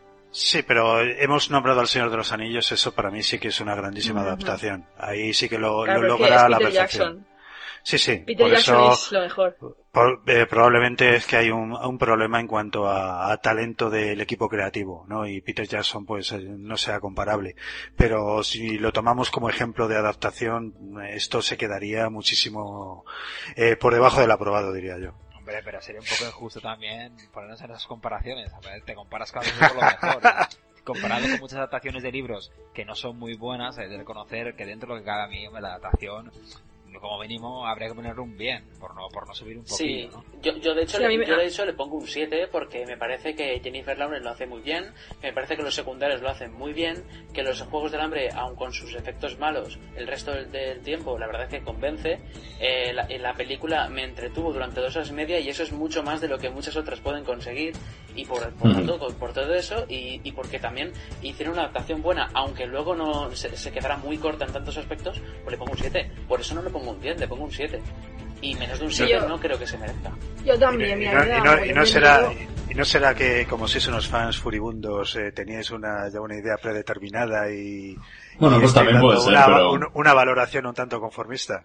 Puede ser, puede ser. Puede ser, pero bueno, al fin y al cabo, Te pues... puesto un 7, Manuel, que tú tampoco le pones mucho menos a la adaptación. Como película hay que bajarlo algún punto, creo yo, pero como adaptación... Yo como adaptación sí que le pongo un 8, esto lo tengo bastante No, claro, porque no, es, una, no, es no. una buena No adaptación. te confundas. Yo, yo, co- yo como, yo como adaptación, yo creo que, que lo podían haber hecho bastante mejor, eh. Le pongo Manuel, un es que tienes, tienes que ver adaptaciones como las de Percy Jackson, que fueron para echarse las manos a la cabeza. Entonces, que se inventaron un, un- guion totalmente diferente. Entonces, claro, leyendo este libro, nos a mí me daba mogollón de miedo, que soy fan de los libros, pues que, que lo fueran a destrozar como hicieron con Percy Jackson o como ha pasado en otras ocasiones, que como al, al escritor le dé por darle rienda suelta al director, madre mía lo que puede pasar ahí. Le pueden buscar una novia, hasta una novia animadora a Harry Potter como quería hacer este como quería hacer eh, Columbus, Chris Columbus en la primera película, lo que pasa es que Rowling no lo dejó, pues eso es lo que pasó más o menos con Percy Jackson. Entonces, claro, acostumbrados a ver a- adaptaciones que nos hacen echarnos las manos a la cabeza, con esta, pues bueno, no es perfecta, pero nos acabamos conformando. Sí, de, todas, de todas formas, yo cuando yo leía, creo- cuando leía la novela, siempre Sí. pensé que nunca iba a haber una buena adaptación de este tipo de, de, de literatura si no hacían una película independiente. Y no es independiente, así que...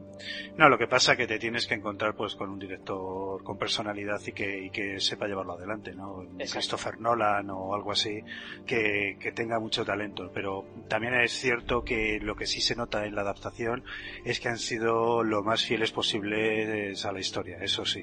No se han permitido, yo creo, el ma- la más mínima licencia, ¿no?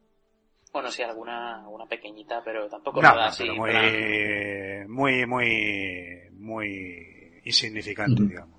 creo. Bueno, para, el- para decir, Víctor, como la reflexión final, preguntaría... mm, que- por decir manera, ¿qué esperáis de, de, de, la segunda, no? ¿Estáis más ansiosos porque, porque salga o un poco os ha, se ha, os ha bajado un poco el, el subidón que tenía de los Juegos del Hambre? Porque a mí me ha pasado un poco eso, que se me ha bajado el, las ganas que tenía, ¿no? Que bueno, eran, eran bastantes y esto, después de leer el libro, de meterme, se me han bajado un poco después de ver la primera y soy más escéptico respecto a la segunda que que tengo ganas de que salga. O sea, si la sacaran mañana, no, no sé si iría a verla, pero ya te lo digo ahora. Eh, hombre, yo sinceramente, si os soy sincero, yo cuando salí de, de la película estuve, estaba muy contento y le, le, ponía un 8. Ahora, analizándola, me he dado cuenta de que no se merece tanto. Así que yo me he quedado con, poco corto. La verdad es que eh, tengo ganas de ver la segunda, pero no tantas como tenía ganas de ver la primera. Pero también se, se, nos ha pasado un poco el subidón porque hemos ya matado el hambre. Sí. O sea, estábamos en plan de cómo será, cómo será, cómo será Jaime, cómo será Pita, cómo lo hará Jennifer Lawrence. Ay, madre mía, quiero verlos. Quiero, sí, sí. lo querías ver todo lo que habías leído con tus ojos. Ahora ya lo has visto. Y entonces ya, pues bien, te apetece, pero ya no tienes ese hambre, esas ansias de verlo todo en la gran pantalla. Yo creo que es que creo que la segunda tiene mucho juego eh, para la gran pantalla con el bueno con, bueno con el tema que ya comentaremos en la siguiente parte del podcast tiene mucho juego en, dentro de dentro del estadio, por así llamarlo, dentro de los juegos del hambre. Y creo que, incluso se podrían superar dentro del, de la decadencia que sufre la, la saga, eh, refiriéndome a los libros. Dentro de la decadencia que sufre, creo que la película incluso podría mejorar un poquillo en cuanto a efectos especiales y estas cosas. Y creo que, bueno, sí, yo sigo con, sigo con ganas de ver la segunda y la tercera y la cuarta, porque como ya hemos dicho, pues. Yo creo que, yo creo que va a ser, yo creo que va a ser va a ser un acierto el cambio de director, no porque tenga mala opinión de, de, Gary Ross, que tiene películas interesantes y yo creo que lo ha intentado hacer lo mejor posible. Pero yo creo que la trama de la segunda novela, sin entrar mucho en profundidad, pues es un poco similar a la de la primera, ¿no? Tiene cosas muy muy parecidas y a lo mejor un cambio de estilo hace que no te sea muy monótona la historia, ¿no? porque la historia un poco de la segunda reproduce bastante en gran parte la de la primera con ligeros matices. Que por cierto, eh, también se nos ha olvidado mencionar que si se tomaron una licencia, que tampoco tuvo sentido, la verdad, y es que cuando la, ocurre la muerte de Rue, eh, ya narran que los del Distrito 11 empiezan una revolución, empiezan sí, a pelearse sí. contra los los pacificadores, etcétera. Y claro eso es forma parte no nos engañemos de la segunda parte de la segunda película. Y lo metieron en la primera la metieron a calzador sin haber explicado el, des, el de, pues eso la, el, haber explicado en condiciones la pobreza y todos lo, los sufrimientos que están teniendo el pueblo. sí. Bueno, un pacificador, para los que lo leyeron en español, es un agente de paz. ¿eh? Que, no, pero, que es... ver, pero yo me, yo sí, me bueno, refiero, empieza... eh, eh, se supone que en los Juegos de Hambre siempre no paran de morir tributos. No me creo, o sea, no queda creíble que un distrito se revolucione porque han matado a, un, a uno de sus tributos, tributos por mucho que uno de sus compañeros le estuviera ayudando, aunque fuera de otro tributo. No queda creíble. Eso queda creíble con lo que ocurrirá en la segunda parte, que ya hablaremos de ello. Sí, no está, no es, que tampoco en esa parte se explica, pues, el, digamos, el momento épico que tiene y, el simbolismo y el saludo que hace ya como lo reciben ellos, el reconocimiento que tiene por parte de, ese, de ese, de, ese distrito hacia el gesto de ella, pues eso mm, eh, pasan por encima de ello. No, no tiene desde luego la, la, carga épica que tiene, que tiene en el libro, ¿no? Y lo que hacen es anticipar un poco, pues, lo que va a ser eh, la segunda, la segunda historia. Bueno, pues continúo un poco con los tweets que nos están llegando y Mr. Frank Wesley dice que por supuesto, yo fui con amigos que no leyeron el libro y les encantó. Yo que leí el libro me supo a poco. Dogobá dice que es por el tema de calificación PG-13, si la ponen más sangre, más violenta, como es la novela, ya no la obtiene. Sí, eh, lo habíamos comentado. Burbujitas82 dice que no me he leído los libros, pero la peli me encantó y se me pasó volando. Y luego ya, eh, hablando ya de la crítica que ha hecho Dandan Pills en, en, nuestra web... Ah, Dandan Freaky Pills. ¿Qué? Dandan Freaky Pills. Bueno, Dandan Freaky Pills, como sea Marta, mía, qué ganas. no, hay que matizar porque tiene un canal de YouTube de Freaky Pills, entonces pues si a alguien le apetece afiliarse a su canal. Vale, vale, pues, vale. Suscribirse. bueno, pues Truji dice que, le, que, es muy buena crítica y, y Chris OK dice que bastante de acuerdo con la crítica, eh, remarcando que la frase, han estado cerca, la película funciona, aunque alberga demasiados peros. Eh, dice que se ha leído el libro y que le parece que la peli mete en cosas nuevas y innecesarias en lugar de ser más fiel al impresionante libro y que aún así eh, que recomienda leer el libro porque es el triple de mejor que la peli y tendrá toda la acción que le falta a la película. Sí, bueno, y Pandora Jenkins, eh, la pregunta que, que hacíamos antes sobre, bueno, en, en el apartado del libro sobre qué les parecía Effie, pues nos ha respondido por la película y nos ha dicho que le parece perfecto, que a ella le ha encantado y que le han clavado a ella y a Hamish, a, a Effie y a Hamish. Sí, la verdad es que la, eh, la que hace de Fi lo hace genial, ¿eh? Que ahora mismo Sí, sí, sí, a mí me gusta, sí, ya, bueno, ya lo hemos comentado antes en el apartado de los libros y que era un personaje muy importante y la verdad es que lo han, lo han hecho, lo han sabido transmitir bastante bien, sí. Sí, en fin. Sí, Eliza- Elizabeth Banks, ¿no? Que Exacto, salió Elizabeth Banks. Los últimos tres días y eso es una actriz bastante, bastante buena. ¿No iba a hacer de campanilla? Sí, creo que sí, en una serie, ¿no? No- Sí, sí, así. Bueno, pues yo creo que hasta aquí hemos llegado. ¿Queréis mencionar o contar algo más antes de, de acabar ya este, este, la primera mitad de este especial? Sí, yo sí, que a mí Josh Hutcherson me encanta y creo que es, creo que es el, chi- el, el típico y perfecto chico mono, dulce, simpático, agradable, guapo y, y un ángel convertido en pita. En fin.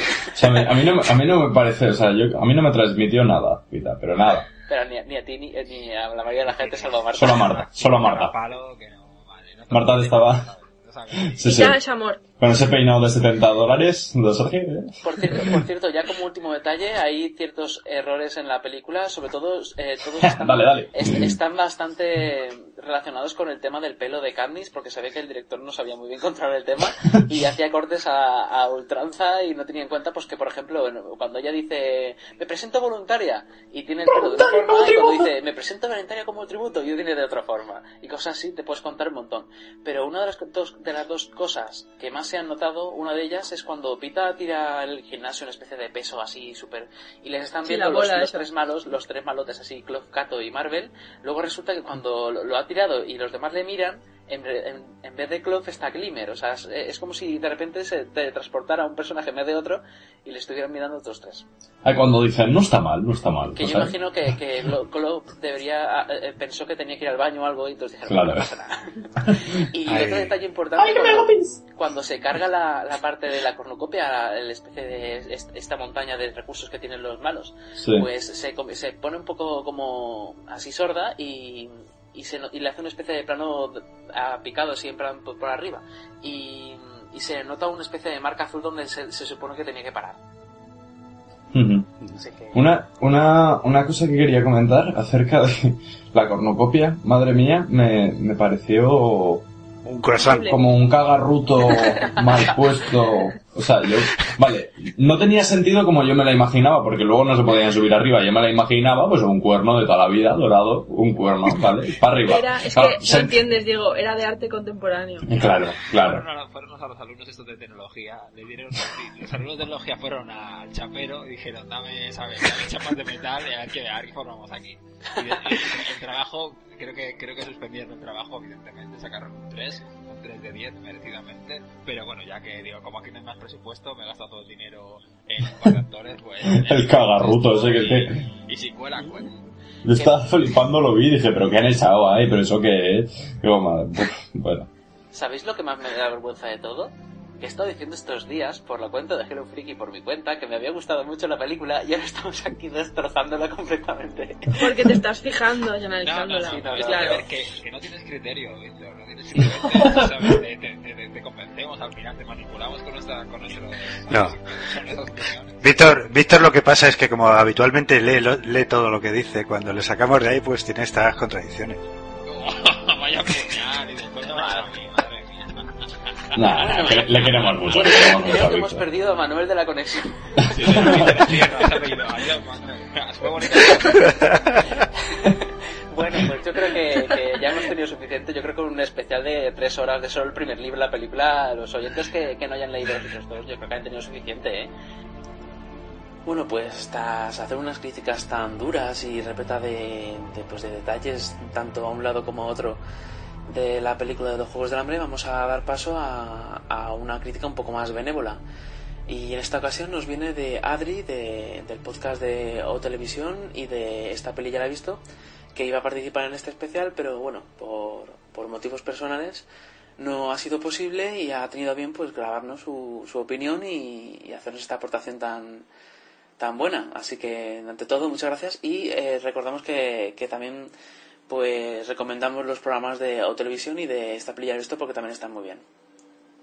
Hola gente, soy Adri de esta peli ya la he visto y para compensar un poco que el otro día os fallé en la grabación eh, del especial he querido mandaros este audio. No sabía muy bien de qué hablar porque sé que habéis abarcado todo el universo mundial universal de los Juegos del Hambre en vuestro especial. Así que voy a hablar un poco también en general yo. Empezaré por los libros que leí hace cosa de un año y tengo que decir que dentro de lo que he leído de literatura juvenil, esto es lo que más me ha gustado, engancha desde el primer momento, sobre todo porque tiene una protagonista muy carismática y sobre todo que tiene muchos fallos. Yo creo que es uno de los atractivos que tiene Katniss, que por una parte es un poco demasiado inteligente para la edad que tiene, aunque se entiende un poco por el entorno, pero otras veces es bastante frustrante. Eh, ver su forma de pensar y su forma de, procesar ciertas cosas. Pero bueno, eh, son unos libros que me leí, vamos, los dos primeros en día y medio y el tercero recuerdo haber llamado en plan antisocial, oye, mira, no voy a quedar porque estoy leyendo y me lo leí del tirón. La verdad es que el tercero es el que más me ha gustado, es el, más político de todos, el más distinto de, de la saga.